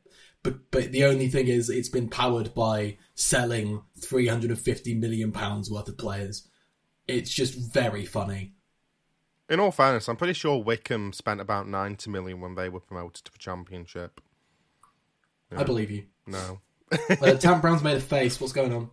Sorry, I'm watching the Boreham Wood versus York game. Boreham Wood's left back or centre half, 30 yards out, has a strike on goal. It is going top bins, and York City's keeper looks like he's pulled out a wonder save, but he's got his arms wrong, and he's elbowed the ball into the back of his net. It's bad. It's a terrible piece of goalkeeping. If you want to make yourself feel better, you could always watch Paddy Bamford's goal against Peterborough. Everyone watch it. I know this is coming out a month after the goal, but watch it. For the love of God. We're dating the day that we record this podcast as the FA Cup third round. Yeah, we're recording this at the FA Cup third round day. And it's not going to come out. We started recording at 1:30, thinking 3 hours. That'll be plenty of time to get this done, sit down, watch Arsenal v Liverpool. There's Tant-Brown and I, obviously Arsenal fans. And it's currently 3:40, and we haven't got onto Woodward yet. So good luck, us. Yeah. In all fairness, I've missed the entire Peterborough Leeds game because I forgot it was on Sunday. Go me. I forgot it was the FA Cup in general. I only remembered when I woke up this morning, went, oh yeah, I think there are FA Cup games this weekend. So, big brain time. Anyway, let's talk about Sanremese Calcio. Now, when I left you, we had just been promoted to Serie C. I can't remember how many of the signings I talked about, but the biggest shock of Season 2 was that we sold a player for money. I mean, one of our players was actually worth money to another club, which was a real surprise to me because it looked like that wasn't going to happen. But Vittorio Pagani, a right-back I'd signed on a free the year before, went to Cosenza in Serie A for a whole, get this, €8,000. Wow. That's a lot. You could buy a decent bicycle with that. Like, you know, one of the nice road bikes, maybe a Trek, maybe a Pinarello, something like that. Incredible. You can afford that with a Vittorio Pagani's worth of player sale. So, brilliant. Apart from that, I think I went into all of my free signings, and to be honest, you're not going to know any of them anyway, so it really doesn't matter. So instead, let's talk about how the season went. And before I go into what happened in Serie C, I want to start off with the Coppa Italia Lega Pro, or what I'm going to call the Coppa Italia C. So, as mentioned on the last episode, this is a tournament for all Serie C sides. You only get into the Coppa Italia if you're either in the top two tiers or one of the best sides in Serie C. If you're not, then you're either in the Coppa Italia Serie C, Coppa Italia Serie D, or whatever else is below that. I'm not an expert on lower tier Italian football, funnily enough, so I don't really know. But our first game in the Coppa Italia Serie C would be away at Rimini. And I keep getting really annoyed because I'm sure I read about Rimini being really important historically recently. And I can't remember what for. And every time I see Rimini, it bugs me because I keep going, no, there was something really important about Rimini in history. And I can't remember what it is. If you know, feel free to get in touch and tell us. But anyway, it didn't look like many fans were engaged in going to this game, because I got an article before the match saying that the expected attendance of the game was 10. Good. 10 fans total. Now, in the end, there were a bit more. There were a whole 19 fans at the game. Well, hey. None of them were San Ramese fans. And in all fairness, I do get it, because this was on a Wednesday night and Italy's a very big country. So despite the fact that both Sanremo and Rimini are in the north of the country, it's still 540 kilometres between the two cities. It's a upwards of 6-hour drive. It's over 6 hours, nearly 7 hours on the train. And it was on at like 8 o'clock at night. So if you're working, there is a 0% chance of you making that game. It's not like you can fly there, because, you know, you'd have to... well, I don't know if there's a airport anywhere near Rimini, but for anyone who knows their Italian geography a bit, it's near San Marino, and obviously Sanremo is near Nice, so it's nearly in France. So, yeah, it's not a surprise that people couldn't go to that game, but we won 3-1 anyway. In the second round, we would require extra time to beat Virtus Verona, and for this game, a whole 25 fans went to it. So, I know, right? Still no away fans, but we did win anyway. In the third round, we would require penalties to beat Padova. Now, this one was at home, and we had 31 fans in attendance. Excellent. We love to see it. We love to see it. Fantastic, right? Fantastic. Oh, Christ. Hey! I'm disappointed in you both. No, you're not. You love it, really. In the quarterfinals, attendances would spike to 58 fans, and those 58 fans, one of which was an away fan who I call Big Giuseppe, because, you know, if Tant-Brown's got Big Baz at his stadium, I might as well have Big Giuseppe. You should have Ginormous Giuseppe. Oh, you are on fire today. Ginormous Giuseppe went to watch us away at Trento, and we won 4-3. They were 3-1 up, but then a loanee who I had last year, called Hugo Cuenca from AC Milan, scored twice in the 81st and 86th minutes, and then Daniele Rocco would score from the penalty spot in the 93rd minute to... Oh, no, sorry. Cuenca's second was on the penalty spot. Rocco scored in the 93rd minute, though, to make it 4-3 as we would go through. In the semi-finals, 240 fans would pack out Comunale Sanremo. Not packed. It's a 2,000-seater stadium that had 240 fans in it. For Benevento. Ooh. So obviously Benevento in Serie A recently found themselves now in Serie C in the save. I don't know, I think they're in Serie B in real life, right? No, I think they got relegated out of Serie B. Oh, were they? Well, they might well be. Yeah. Oh, yeah, no, you're right. Yeah, they were relegated last season, so that's great for them. We won the first leg 2-0. In the second leg, we would draw 2-2. And this time there were actually fans. For the second leg of the semi-final, 9,430 fans showed up at the Cerro Vigorito in Benevento, with one away fan, of course, Ginormous Giuseppe, making sure that he was at that game. It's got to be. As we will draw 2-2 and go through to the final, where we would take on Atalanta's under-23 side. Not Atalanta, they've not fallen that far. They're still in Serie A, funnily enough. The first game would be held at their stadium, 249 fans in attendance, including, and I nearly fainted when I saw this, 79 Sanremo fans. I know, right? We love it. And Atalanta would win 1-0, so maybe if they could all just go away. Except for Giannormous Giuseppe, he's earned the right to stay. But in the second leg, the only goal of the game would be for Sanremo, Federico Marigosu scoring in the 64th minute. Nicolas Bologna would make it 2-0 in extra time. The only goal of regular time was Marigosu's in the 64th minute. Nicolas Bologna, another player for Sanremo, who you might have forgotten, scored in the 115th minute to make it 2-0, but in the 120th minute, Mattia Bernardello would score for Atalanta to make it 2-1, and that led to a penalty shootout. Only one player would miss their penalty, and it was Jonathan Italeng. Do you want to guess if he plays for Atalanta or for Sanremo? Atalanta. Yeah, in real life he has a... Oh no, he hasn't played for Atalanta yet. Apparently he's going to play this year, but he got one appearance of the 2023-24 season for Atalanta in Serie A. And I was like, well, it's not in real life.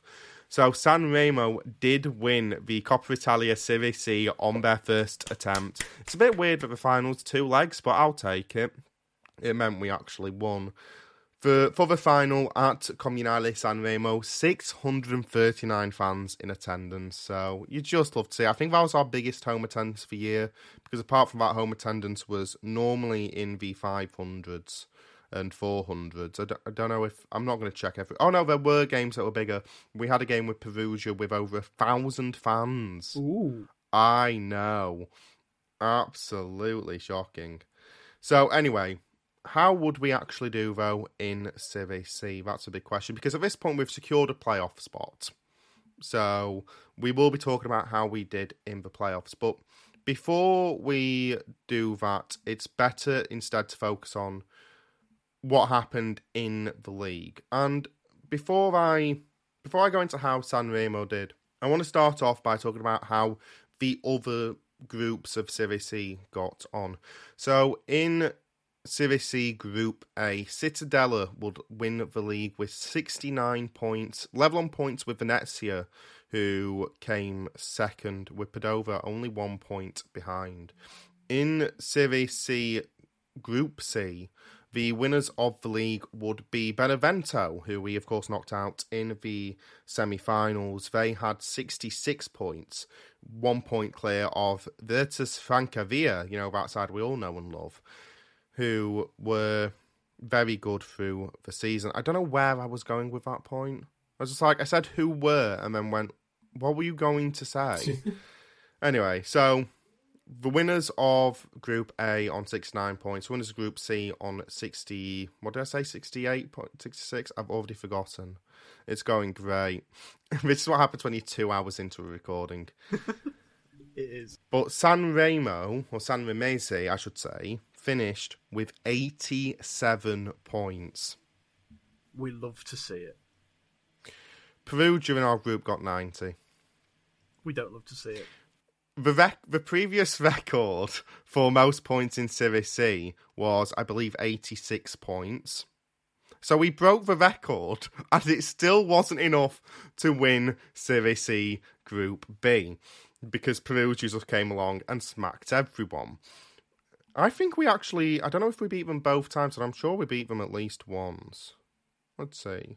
Perugia, 2-1 win at home in that game I mentioned earlier. In the away game, we lost 1-0. So we split the games against them, and that meant we would enter the Serie C playoffs at the quarterfinal stage. And what I didn't realise, because I was looking at it through the season and going, hang on, there's 4 relegation spots. 3 sides are automatically promoted. How do they determine the final spot, because there's 3 separate groups of playoffs? No, there's one group of playoffs with all of the teams from all 3 leagues going into one battle royale, I guess, good, to fight out for that final spot. So that's 28 teams who enter the playoffs, I think, which is a really odd number, but...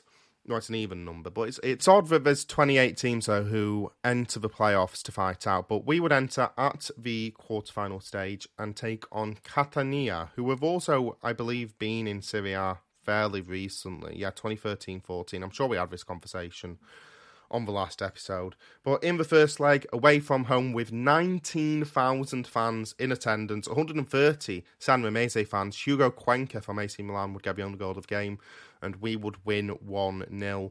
In the second leg, Elia Petrelli, who I'd signed that season, and Alisson Sidibe, who had joined in the winter from Atalanta's under-23 side, scored as well, and we won the second leg 2-0. This would bring us on to a game with a side from our own league, Ancona, who had finished 7th in the regular season, but they would win the first leg 1-0, Julian Kristofferson getting the only goal in front of 2,676 fans in Ancona.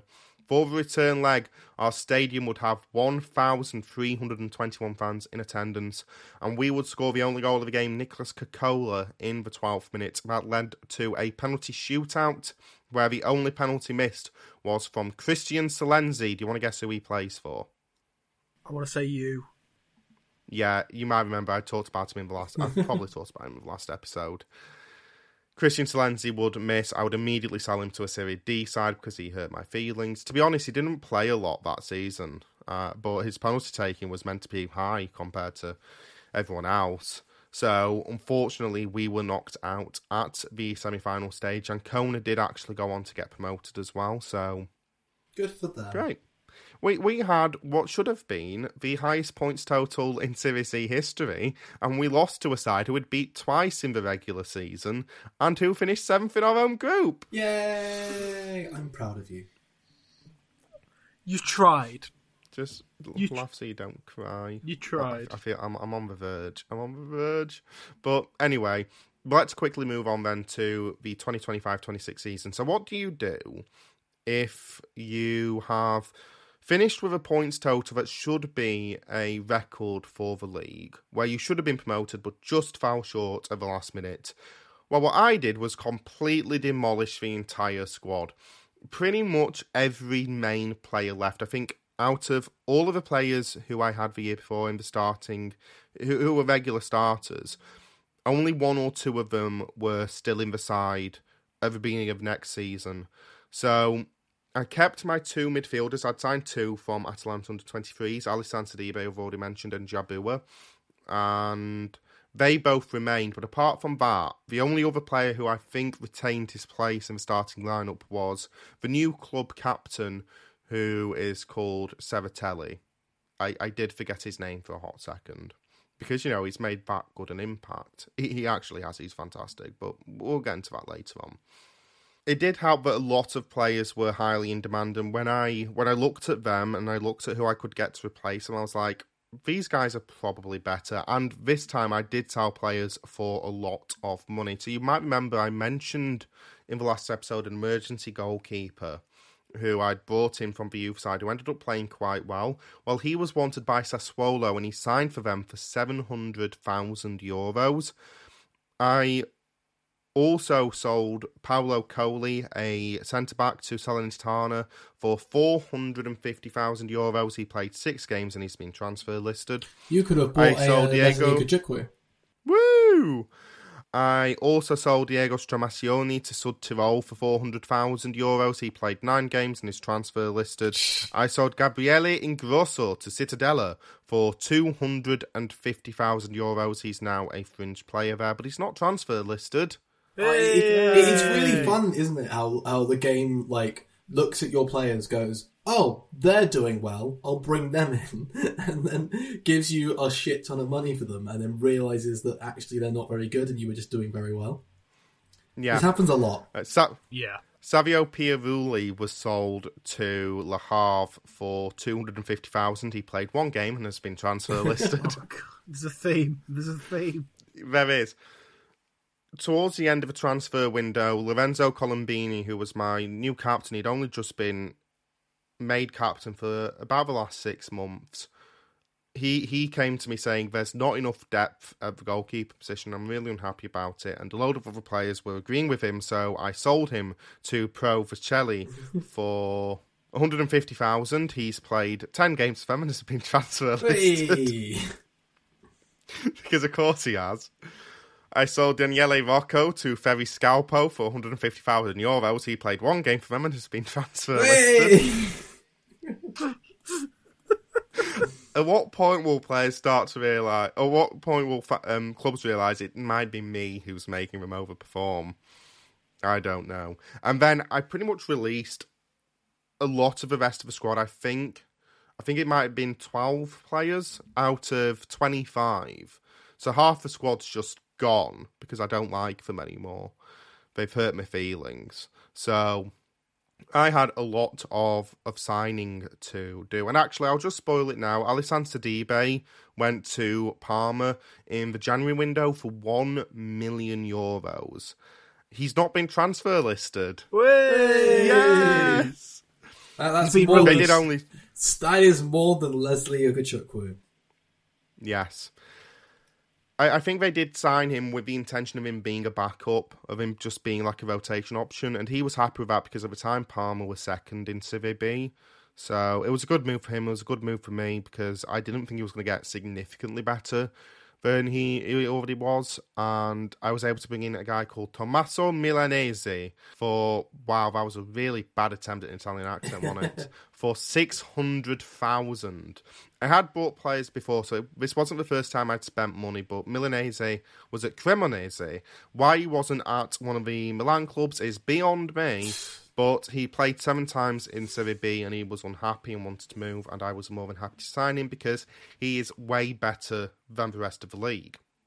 Apart from him, I also spent money on 2 other players, Gabriele Guarino from Empoli, who was looking really good. He'd only played 2 games for the side in Serie A, and they were ready to move on from him. And Niccolo Armini from Potenza for €45,000. He was the guy who I bought in to replace Ingrosso, who left for Cittadella. Apart from that, I just signed a load of 3 players.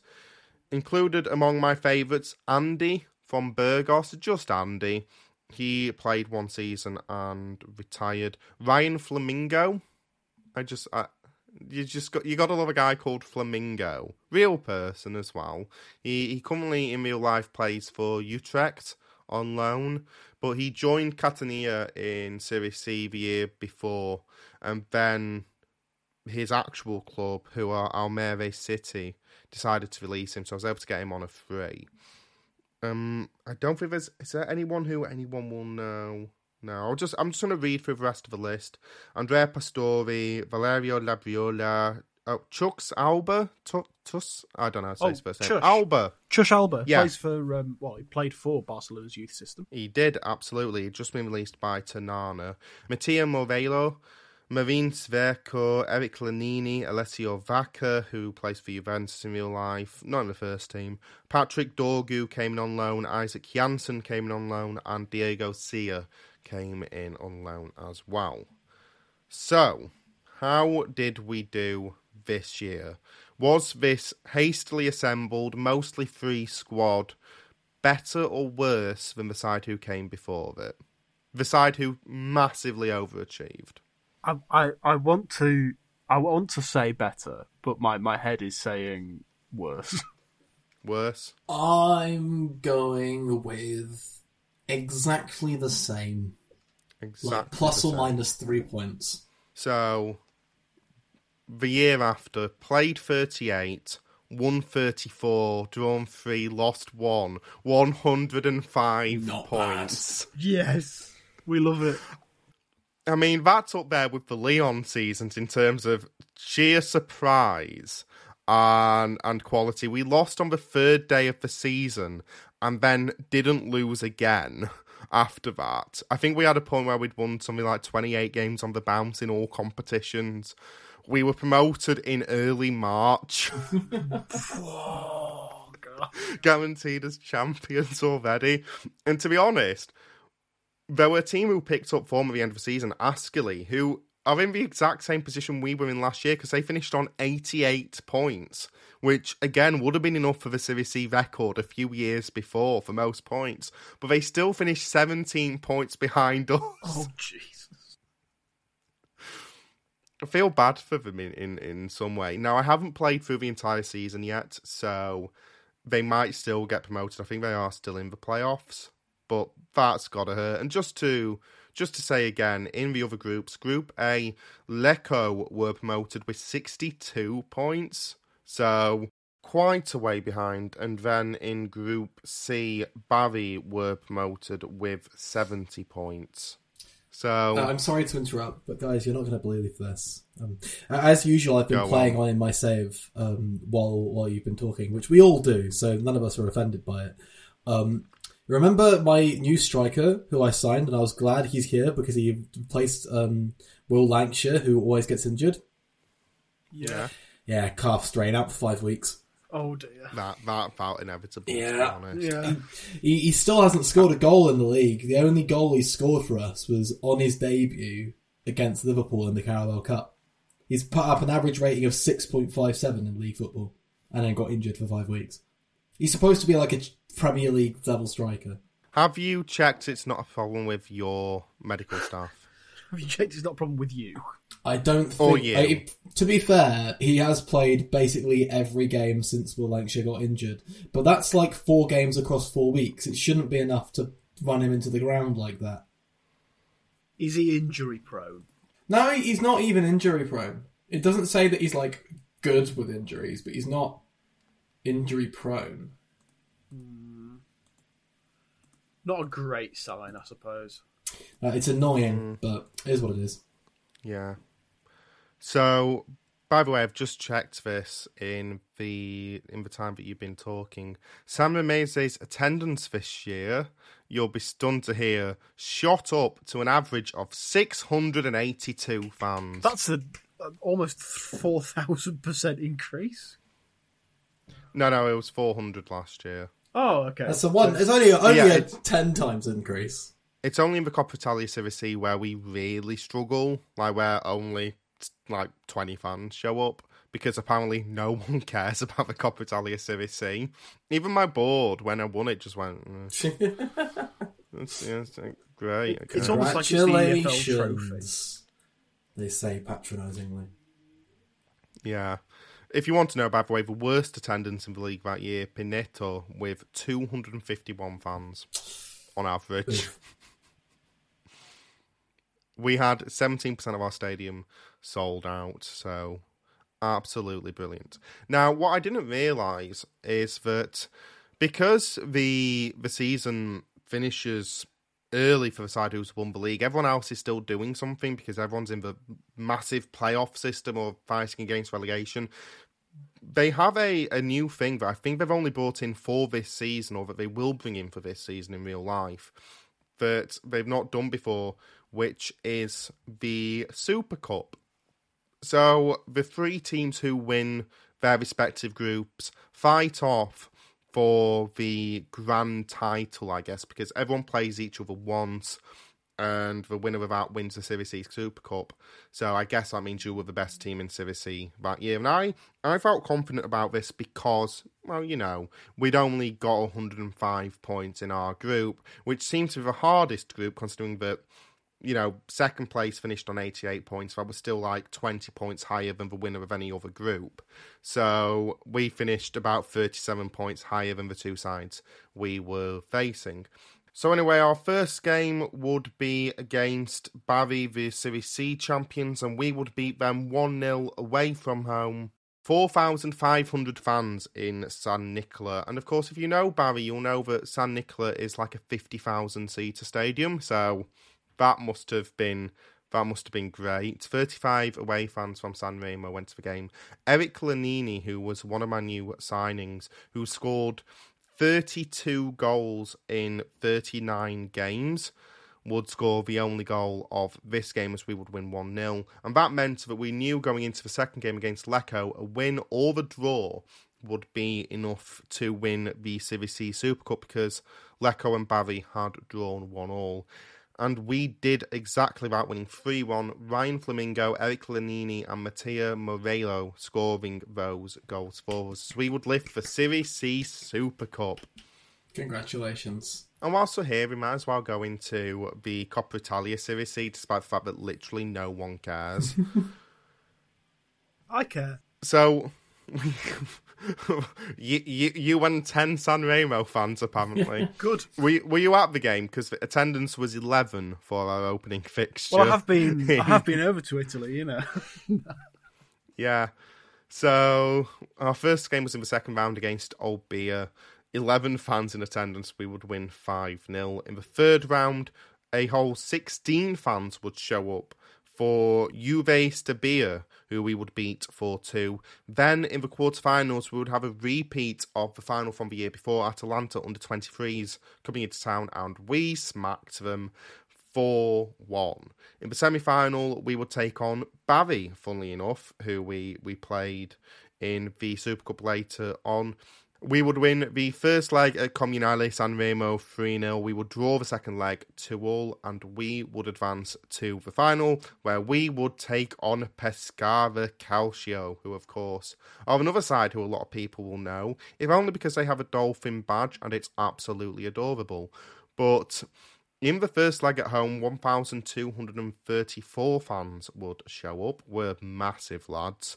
And the game would finish 0-0. In the second leg, with 5,608 fans at Pescara Stadium, the Giovanni Cornacchia, we would win 2-0. Eric Lanini with both goals as we lifted the Coppa Italia Serie C for the second year in a row, and hopefully for the last year, because I don't plan on getting relegated from Serie B. Something I forgot to mention during the original recording of the podcast, but which I wanted to bring up, is that our second placed finish in our first season in Serie C meant that we qualified for the Coppa Italia and for the preliminary round in particular. So in that round, there are 8 teams, 4 of which are the new Serie B sides, I believe, and then the best sides from Serie C. So I think it might be the 3 sides who finished second and maybe the playoff finalist, I'm not quite sure. But they go into that round to fight for a place in round 1 proper. And we got that at the start of our third season, and ironically we would be taking on Perugia in that round, obviously the side who beat us to Serie B promotion, and we would win that game 1-0. Diego Sia, who was on loan from Hellas Verona, scoring the only goal of the game. I've already forgotten if I mentioned him in the actual podcast. But then in the first round, we'll be drawn against Serie A side Lecce, definitely the biggest side we've faced so far by a considerable distance. And unfortunately, we would lose 2-0. Ryan Flamingo, our centre-back, was sent off in the first half, and they would score once before the red card, once after the red card, as they would go through. It was a bit interesting. Lecce were playing a lot of their youngsters, and one of them was a player who they were looking to loan, and I ended up loaning him to San Mamese, a guy called Patrick Dorgu, and he ended up being one of my best players in that promotion-winning campaign. Would I have loaned him if I hadn't seen him put in a very good performance against San Mamese? Yes, because I didn't realise that he actually played in that game until a few minutes before recording this segment. So, yeah, it didn't have any effect. But back to the podcast. I think in the end, the failure to get promoted in our first season from Serie C actually served us a lot of good, because this side who replaced the side from that campaign are so much better that I genuinely think we could actually challenge for Serie B promotion immediately, because they are genuinely fantastic. The star players, you've already heard about Eric Lanini, who scored 32 in 39. Mattia Morello was really good whenever he played. He had a 7.14 average rating. Serratelli, who became the new captain, 15 goals and 7 assists from the wing with a 7.28 average rating. Tommaso Milanese, who I mentioned was a January addition, was fantastic. 7.55 average rating, 2 goals and 5 assists in 15 games. Apart from that, Martin Sverko, who joined on a free from Bari. Actually, no, he'd just been released by Bari, but that was his previous club. Was a class above the league, 7.28 average rating. Ryan Flamingo, Nicola Armini, the guy who I brought in to replace the goalkeeper Costaglioa, Christos Mandas, was so good that he actually got a call up for the Greek national team whilst playing in Serie C. Nice. Which either says a lot about him or says a lot about the Greek national team. I don't know which one, to be honest. But yeah, obviously, this was a very successful season, and I'm genuinely optimistic going into Serie B that we could actually genuinely do something. By the way, my win percentage through this save so far, 135 games, I have a 77% win percentage, which is decent. Not bad. So my win percentage is 74%, so you're beating me just about. I've won 228 of the 308 games I've played. Decent. It's a decent level. Nice. Tant-Brown, what's yours in the United save? I think it's something close to 1%. It's not great. Wow. But that was deserved. Right, moving on to Chile then, and to the Chilean money bag save, as I'm calling it as of 3 seconds ago. I'll be honest, this wasn't the easiest thing to set up, because I started it, I said to all our managers, I started signing players, and out of nowhere, something in the back of my head thought, hang on, you've never checked the registration rules for the league? I was about 3 hours into running the save at this point. And I saw that in the Chilean Primera Division, they have a rule saying that you're only allowed 7 foreigners in your matchday squad. You put a bit more than that in. Yeah. So I had to delete that save entirely and go into the editor and change the rules of what you allowed in your matchday. So I basically made it unlimited, 99 players in the squad. And they can be from anywhere. There's no set rules. And so I set up the save for a second time. Of course, the main thing to talk about with this is the transfers, because that's really what we're all here for. So the current... Oh, I should say, actually, before I go into them, all signings are in US dollars. I like to play in the local currency normally when I'm doing a save, so that's why throughout my save this year and throughout my Germany save last year, I say euros, because I've set the game to be in euros. It makes it feel a bit more authentic. I did not do that in Chile, because I set the currency originally to Chilean dollars. And you might know South America struggles with this thing called inflation. Right. Because everyone instantly became valued in the billions of dollars. And to be honest, that sounds good. Oh, I signed Bukayo Saka for 100 billion. But, like, it's not grounded in anything. No, that sounds a bit... our European audience. Yeah. So it would have just been so confusing with... Having it in US dollars, which is close to the pound and the euro, it's a bit better. So in dollars, the record transfer in world football in real life is Neymar for 251 million. How many transfers in the Chilean Primera Division broke that in the transfer window? How many clubs are in the league? 16. 15. I should say, when I signed players, I signed them based on the top end of their market value as given by Football Manager.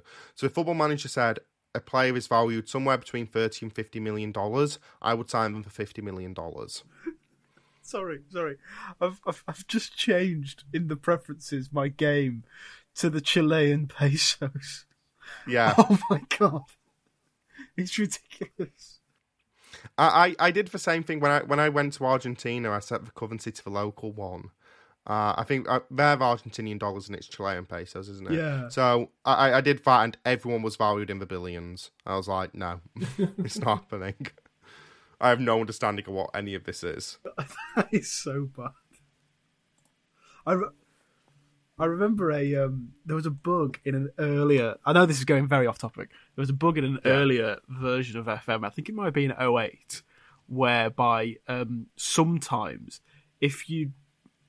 There was like a glitch where it would reset your preferences, but by that time it would also reset into something that had almost like a...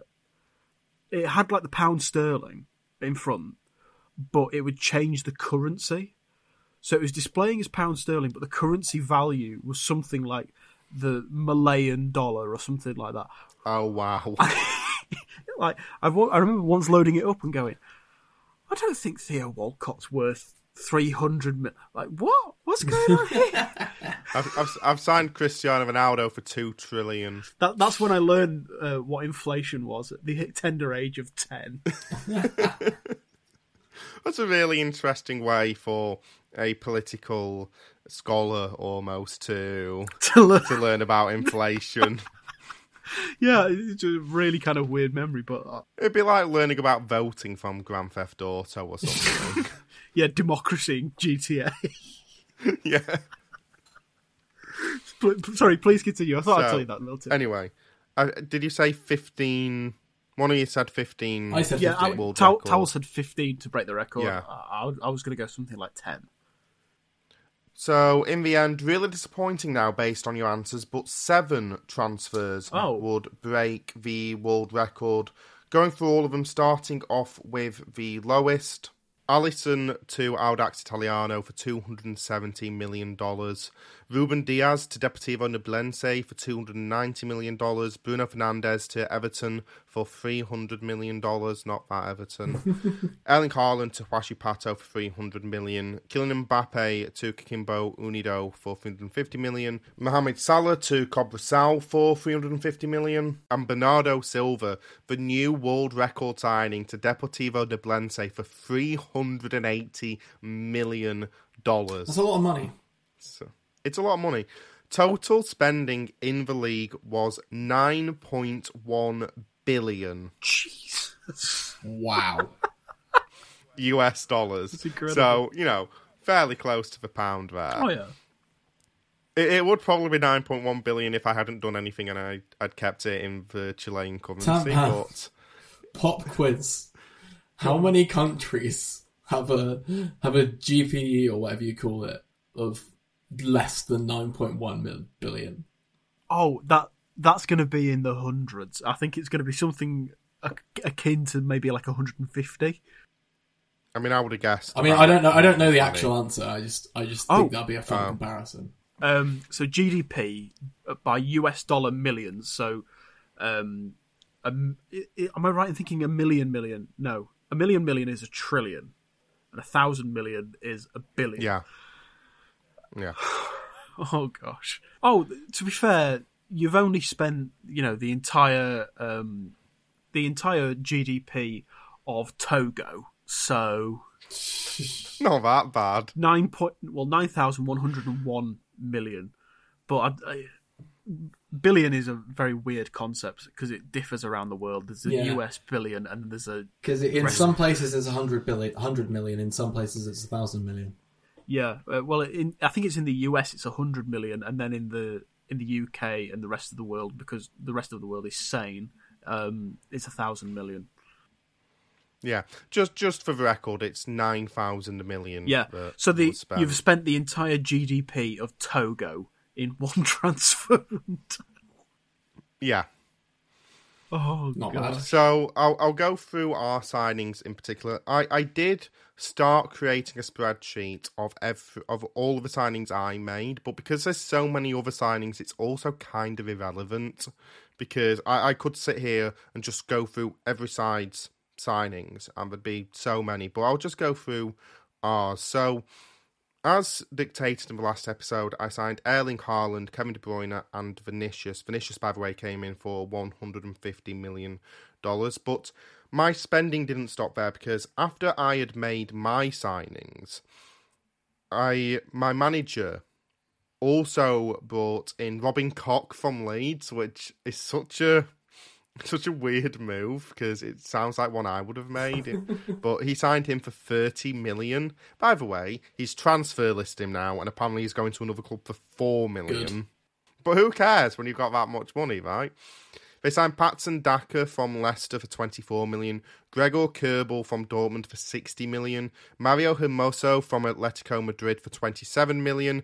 Nicolas Pepe for $30 million from Arsenal. Saul from Atletico Madrid for $8 million. By the way, immediately loaned Saul out to Colo Colo, so don't know what he was thinking of there. A guy from Argentina for $7 million. Leandro Paredes from PSG for $10 million. Loaned in Mattia Caldara from Milan and signed Andreas Christiansen from Barca for $90 million. So a bit of spending overall. I don't know when he signed Christensen, actually. Did he sign him in January? Oh, no, I signed him in March on deadline day. So overall, Huashi Pato spent $877 million, which was second most in the entire league. It's not too much of a surprise that Nublense spent the most because, as I mentioned, they had two signings on that list of world record breakers themselves, including the world record breaking fee for Bernardo Silva. Let's move on to Audax Italiano. Alex Tant-Brown obviously asked me to sign Bukayo Saka, Jude Bellingham and Alisson, which I did for $165 million, $250 million and $270 million respectively. He brought in a guy called Marcelo Diaz on a free transfer. He also brought in Chiro Dominguez on a free transfer, Sebastian Luperto from Napoli, Daniele Rugani from Juventus, who I think I've signed on a save before, but I can't remember who. He used to be a wonder kid back in the day. And it's a very me transfer, I think you'll find. Yeah, so clearly, as soon as I put Alex Tant-Brown into the game knew immediately who to sign for him. And then also Joaquin Correa from Inter for $8 million. But my favourite signing came for $14 million in a side containing Bukayo Saka and Jude Bellingham and Alisson and Rugani and players like that. Who was the starting centre-forward? Patrick Bamford. Ah, oh, but you're close. Oh, no. Is it like someone... Oh, God, it's going to be a human beanpole, isn't it? It's Chris Ward. Oh, fuck off. Oh, no. Amazing. Have you signed for $14 million? I want to cry. Wait. Oh, yeah, no, I'm not gonna ruin something. Because we talked about it off air. I already don't know what it is. You mentioned that one of us had done something very silly. Yeah, it was that. Oh, God, no. That was it. That's what I was thinking when of. You were talking... Because earlier, Alex Woodward had told us and pre-briefed us that one of us had signed someone and it made no sense whatsoever. And I thought, okay, well, I've not got any forwards. So that makes sense. I've signed Chris Wood. I've not got any forwards, which means Alex Towells has then gone and signed two strikers, which is completely stupid. But no... I mean, I'll let you decide whether you think Alex Towles' transfers are stupid, but as he asked, I signed Kylian Mbappe, Gabriel Martinelli and Aurelien Tchouameni. Mbappe for $350 million, Tchouameni for $100 million and Martinelli for $250 million. So the other signings he made, Hwang-Hee Chan from Wolves for $25 million. Okay. Mason Holgate from Everton for $12 million. I love that. I love that he signed Holgate. Moussa Djinnepo from Southampton for $5 million. Why is he signing more forwards? I don't know. I need to have like a ridiculously stacked forward line and then no back line whatsoever. Yeah. And then Mason Holgate at the back. Yeah. Right, okay. Yeah. Juan Jordan from Sevilla for $5 million. John Salas from another Chilean side for $57,000. And then he loaned Jurgen Saavedra from Audax Italiano. So that was an interesting move because he played one game, came off the bench, got a 6.6 rating, and now no one cares about him. So out of our side, Alex Towells was expected to finish 14th with that squad. So that's the season preview as it currently stands because I don't know what it was like. I'm sure Kikimbo and Unido were far higher up the league at that point. I'm sure they were like 7th when the transfer window shut.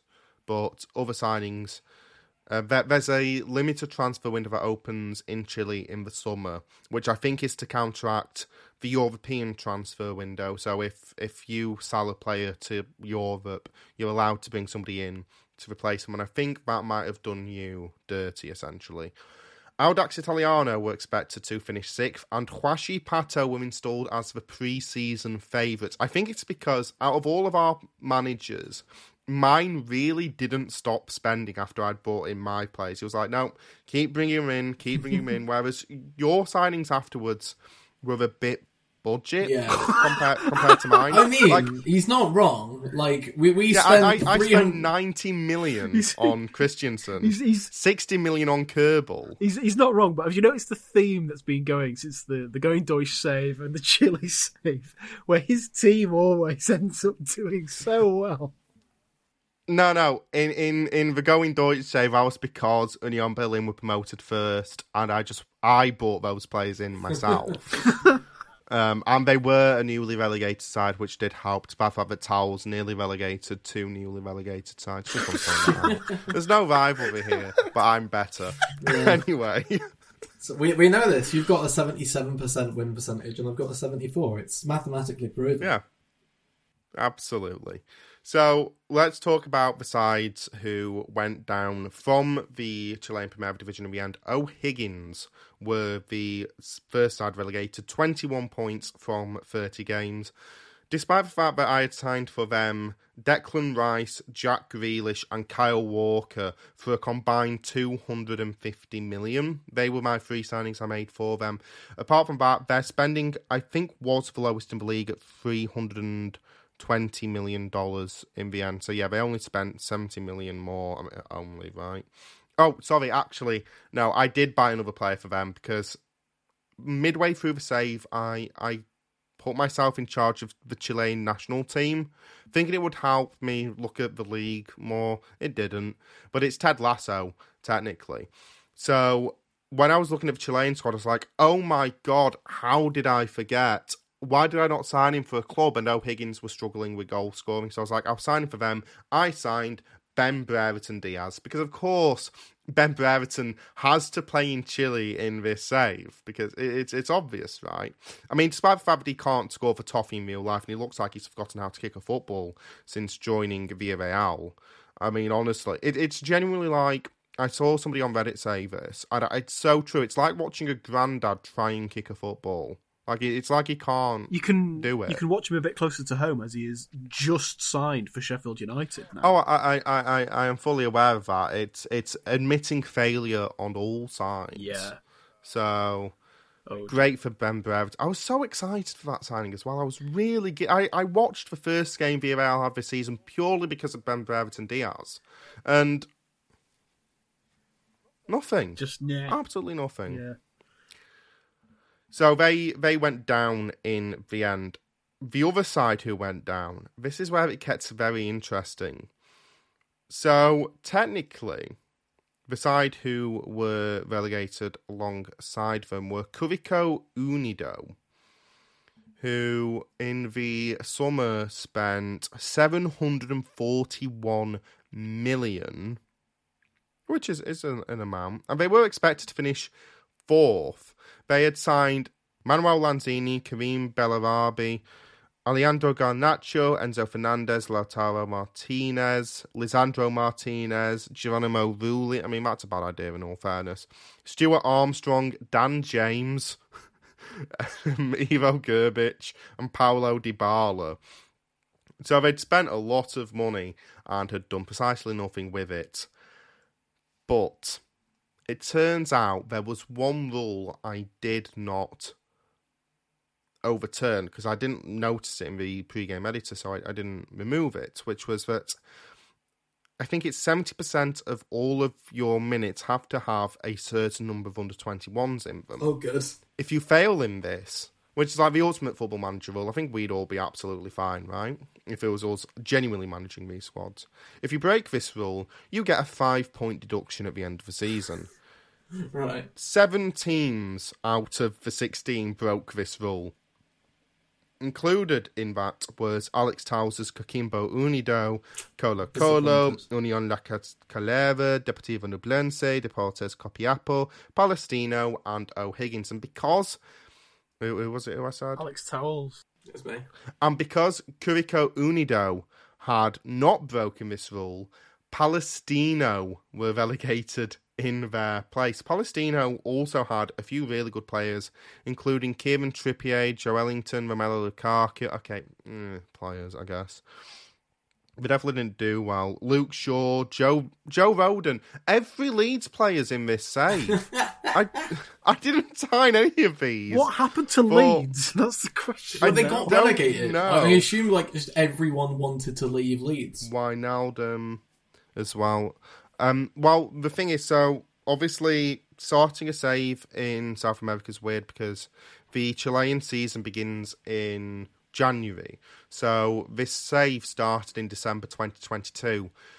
Everyone's in the league they are for the 2023-24 season, but they essentially do nothing or until this season starts. So Leeds are currently midway through their championship season. They have had 152 million... Oh, no, that's not them. They have actually spent more than they signed Luke Thomas for 43 million in the championship. What's going on? It's chaos. Okay. It's chaos. Everything's chaos because I've made Chile a world superpower. Leicester entered the season as the favourites. They did not sign anyone for anywhere near that much. They signed Perrault from Southampton for $12 million. But a lot of their players were sold to, funnily enough, Chile. And also Luke Thomas to Leeds for $43 million because, you know, why not? Leeds actually lead the way. They're on 43 points. Leicester are on 41. So clearly Luke Thomas is working for them. But yeah, because of that points deduction, Palestino were relegated in the place of Curicó Unido, who ended up finishing 12th instead. Just because now, of that rule? Yeah. Oh, wow. Now, the best example of spending in some places and neglecting to spend in other places is probably Unión La Calera, because they signed a lot of players too. Included in that was Ryan Fraser from Newcastle. It gets better. Gianluigi Donnarumma, Vitinha, Lionel Messi, Leque from Athletic Club, Matteo Politano, Michael Keane, Edgar from Real Betis, Denis Suarez from Celta Vigo, Patrick from Lazio, and Vinicius Tobias from Shakhtar. With all that in mind, who's the starting forward? Chris Wood. No. Chris Wood's at Aldax. I know that Italiano. One. Is it Patrick Bamford? It is Patrick Bamford. Playing up front for the side with Lionel Messi in it. Oh my God. I mean, based on today's showing, he does deserve it. Yeah, he absolutely deserves it. And he did actually play well as well.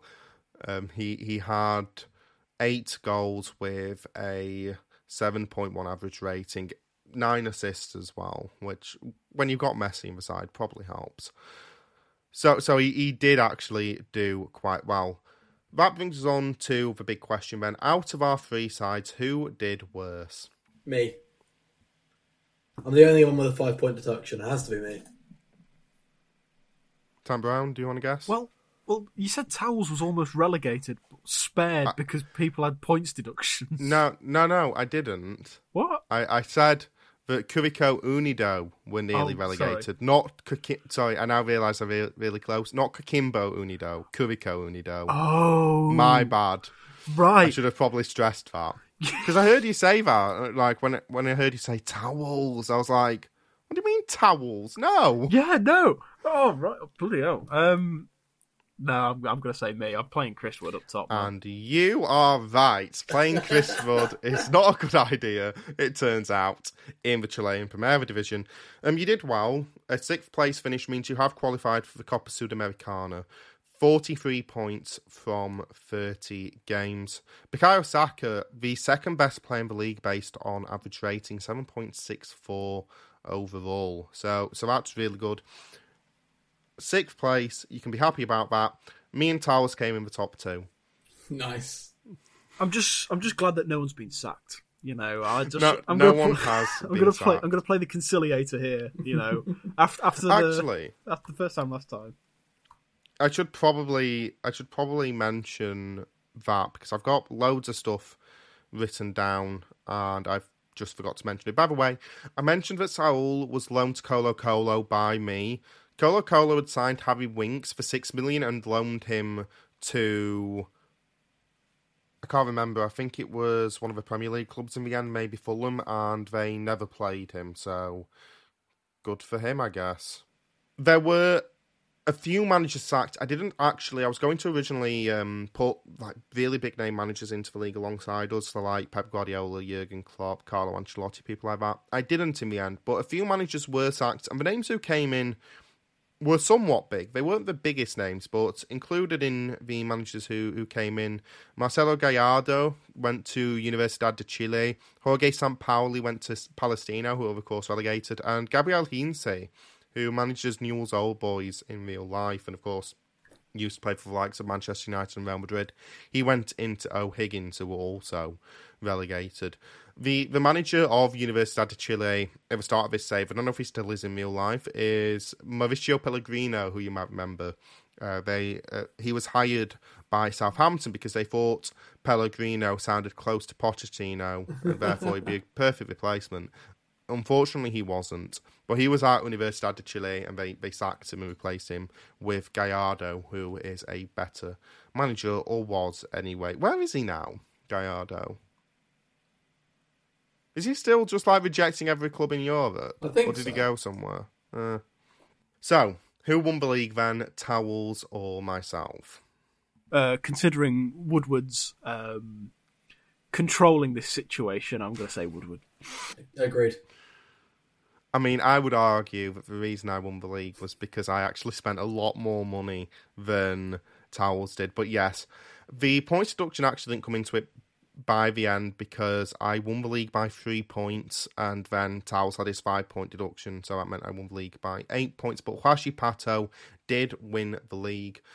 Out of interest, obviously, Haaland and Mbappe are playing for our two clubs. Who scored more goals? Mbappe. Mbappe is correct. Mbappe got 28 goals for Kikimbo Unido. Haaland got 22 for Huashi Pato. By the way, the best player in the save, Mo Salah, who I signed for Cobresal, got a 7.68 average rating. Not bad. Courtois was the best goalkeeper with 11 clean sheets for Colo Colo. Oh, actually, Donnarumma also got the same for Union La Calera. Well, who needs clean sheets when you got Patrick Bamford banging them in up front every week anyway, right? All I'm saying is, you know, with Woodward controlling the league as he does, and Towells not sticking to the league's rules, in sixth, I have the moral victory this season. You put Chris Wood up front. You don't have moral anything. I didn't have points deductions, nor did I overly spend money. I have got the moral victory here. So, just to say, Kikimbo Unido spent $742 million, Audax Italiano $711 million, and Huashi Pato $877 million. So, I was the big spender, though. We all were big spenders, like every other team in the league. So, yeah. And just to say, next season coming up are Santiago Morning. Love that. I love that. Do they only play in the morning, do we think, or do they actually play in the afternoon? No idea. And the other side, Rangers de Talca, who are from the city of Talca, which is a famous city in Chile, I think. I'm sure there's something really famous happened in Talca at one point, but I can't think of what it is. No idea what you're on about, to be honest. My Chilean history, I'll be honest, is lacking. And I just have to interrupt again from the editing booth, because as well as forgetting some parts of my San Ramese save that I want to talk about, I also forgot about some parts of the Chilean editor save that I wanted to talk about as well, because, you know, I'm super memorable and stuff. But obviously Chile has a cup competition, the very well-named Copa Chile. I mean, what else would you call it, in all fairness? And none of us did well in that. I was knocked out in the second round by a second-tier side, Universidad de Concepcion. Alex Tant-Brown will be knocked out in the quarterfinals against Palestino, of course, were relegated in the league at the end of the season. That was on penalties, and they will do the same to Alex Towells in the semi-finals, beating his Coquimbo Unido on penalties as well. Would Palestino carry that momentum into the Copa Chile final and win the competition? No, they wouldn't. Furthermore, they would lose to Curicó Unido, the side who were originally relegated on their points total but were saved because of Palestino's 5-point deduction that we talked about. Alejandro Garnacho with a good finish to win the game for them. Was this game well attended? Well, it was packed. The stadium was full. Weirdly, though, the game where the final was held was the Tierra de Campeones in the city of Iquique. Probably pronounced that wrong. But it's a 13,000-seat stadium. There are significantly bigger stadiums in Chile.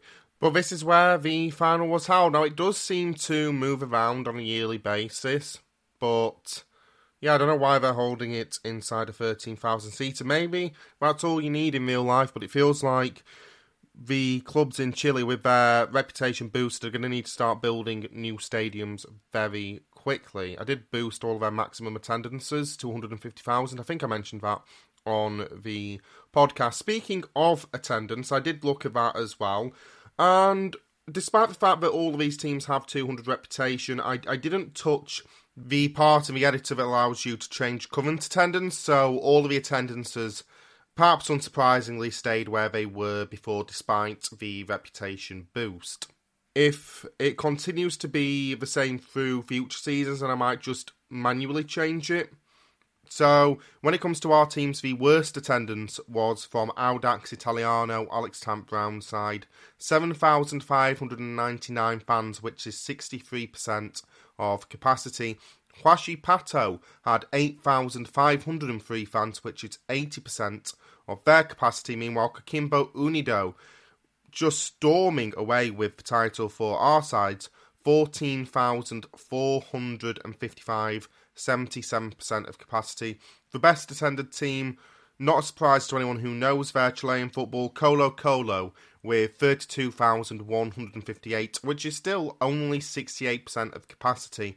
The worst attended team in Chile were Unión La Calera, with obviously Lionel Messi and Patrick Bamford playing for them. Just 3,843 fans on average, 42% of their capacity. I mean, it's still significantly better than the Saudi Pro League, but that's not saying much.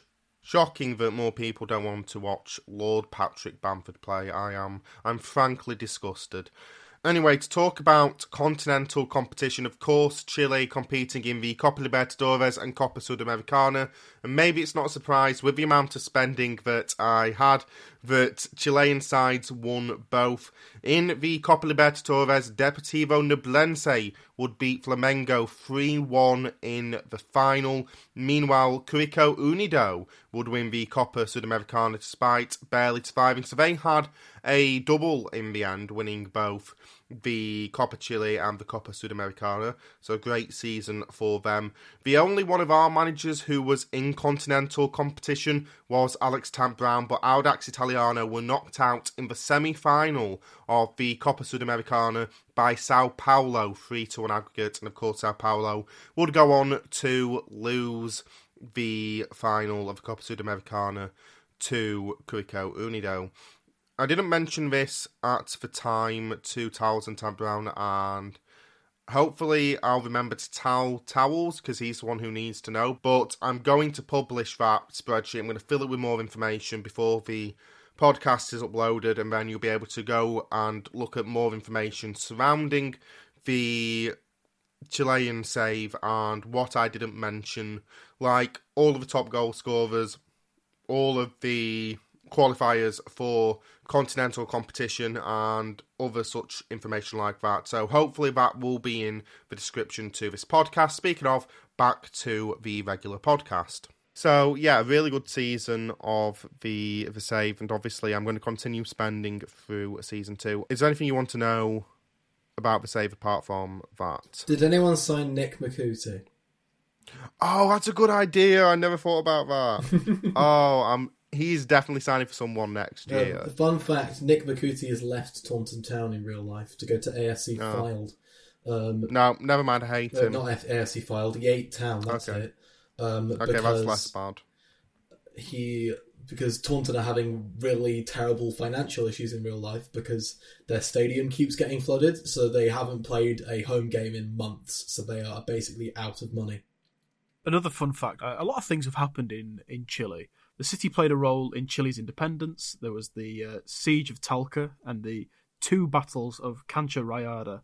But Bernardo O'Higgins signed the Chilean Declaration of Independence in Talca.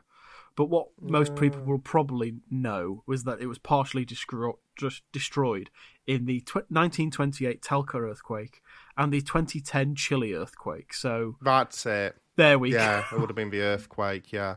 And I knew I'd heard about Talca from something. Yeah. I just couldn't remember what it was. It sat near the epicenter of an 8.8 magnitude earthquake, and much of the historic town centre was destroyed.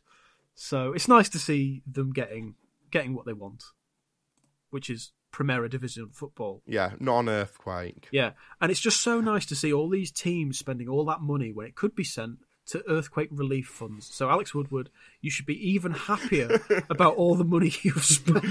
It's a real moral victory for me.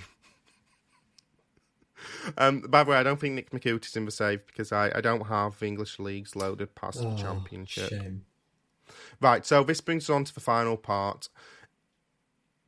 I thought we'd each sign two players each to lead our transfer policy going into next season. So I've sent you your squads, and we're going to do it in snake draft order, but reverse, starting with the worst team. So Alex Tant-Brown gets first pick on new players. Essentially, what I want you to do is to say what positions you want to sign, and I'll tell you which players are available. Okay, so... Because... If you want to, you can sign a player from a fellow Primera Division squad, but then that will mean you can only sign one player. That's the rule. Okay. Or two players from overseas. Two players from overseas. I would like a centre-back, please. A centre-back, okay. I'll just tell you who the highest rated centre-backs are based on their transfer value. So you could sign John Stones from Manchester City, Marquinhos, Araujo, De Ligt, Militao, Varane, Upamecano and Koundé. I'm going to go with Araujo, please. Araujo. Okay. Right, Towells, you get next pick. What's the full-back situation looking like? So right-backs and left-backs? Right-backs and left-backs. Okay. Alexander-Arnold, Teo Hernandez, Giovanni Di Lorenzo, Reece James, Alejandro Balde, Alphonso Davies and Julian Timber. Okay. And in goal? In goal. Did I sign a keeper? I can't remember. Oh, I sent you your squad list. Oh. You sent it on the messenger, sorry. In goals you have Sanchez, who I don't know. I'm sure he's great. Yeah. Tell me about goalkeepers. Mike Mannion, Jan Oblak, Diogo Costa and Ter Stegen. I will take Magnan and John Stones, please. Oh, no, you can only have one at this point. Oh, okay, Magnan. Okay, it's now my two picks as we snake back round. I think the two players I want, and granted I have had more time to check this because I was doing it whilst you were talking about your save, I'm going to sign Alphonso Davies and Martin Ødegaard. Because I know that centre mid's a problem for me and that Ødegaard is still at Arsenal. Because I've been sat there going, I really should sign Ødegaard for someone and then just didn't. Okay, goes back round to Towells. Do you want to keep John Stones as your pick?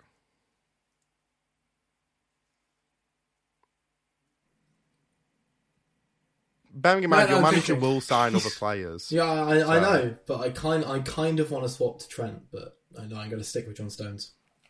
Stones, okay. And Tant-Brown, your final pick. I'm so glad you said that. I'm going to take Trent Alexander-Arnold, please. Oh, this is going to be a rivalry now. We're going to have to see who does better between Stones and Alexander-Arnold. But yeah, that's a good... Let's just say I sign each for 300 million. You know, money's not an object, right? And it's not like earthquake funds need filling up with any money. So... We're already a good 1.8 billion into spending for the next transfer window. Good. Hopefully that spending keeps stealing going earthquake on. Relief funds. I'm not stealing title. Earthquake relief funds. That is not a sentence I was expecting to say over the course of this podcast. That's your title. We're not stealing earthquake relief funds. On the latest episode of the 1,000 Hours podcast, which member of the team is accused of stealing earthquake relief funds? Tonight, Woodward steals earthquake relief funds. Oh, dear God. What a great accusation to turn the episode on. Absolutely, and I think it is time to end the episode because we have missed our target by quite a ways. Arsenal and Liverpool have been playing for like 25 minutes at this point, and we're still on this silly little podcast. Fortunately, touch wood, I'm pretty sure it's still 0-0. But thank you very much for listening to this behemoth that is almost certainly in two parts because we are approaching the 3-hour mark on this recording, which means it's definitely going to get split into two halves, I'm almost certain. We will be back at some point in the near future. I said near future, that's wrong. Eventually, we will record another podcast. I will make no promises as to when that will be. Thank you, Tant-Brown. Thank you very much. And just to sign off, my new regen goalkeeper, Hugo Shirtliff, has got an injury. Good. Lovely. Thank you, Woodward. Hugo Shirtlift. That sounds like you've got a Bosch t-shirt on and you've thrown it into the air. Gracias. And I will sign off with the immortal words, Patrick Bamford is a football god. Cheers. Adios. Adios.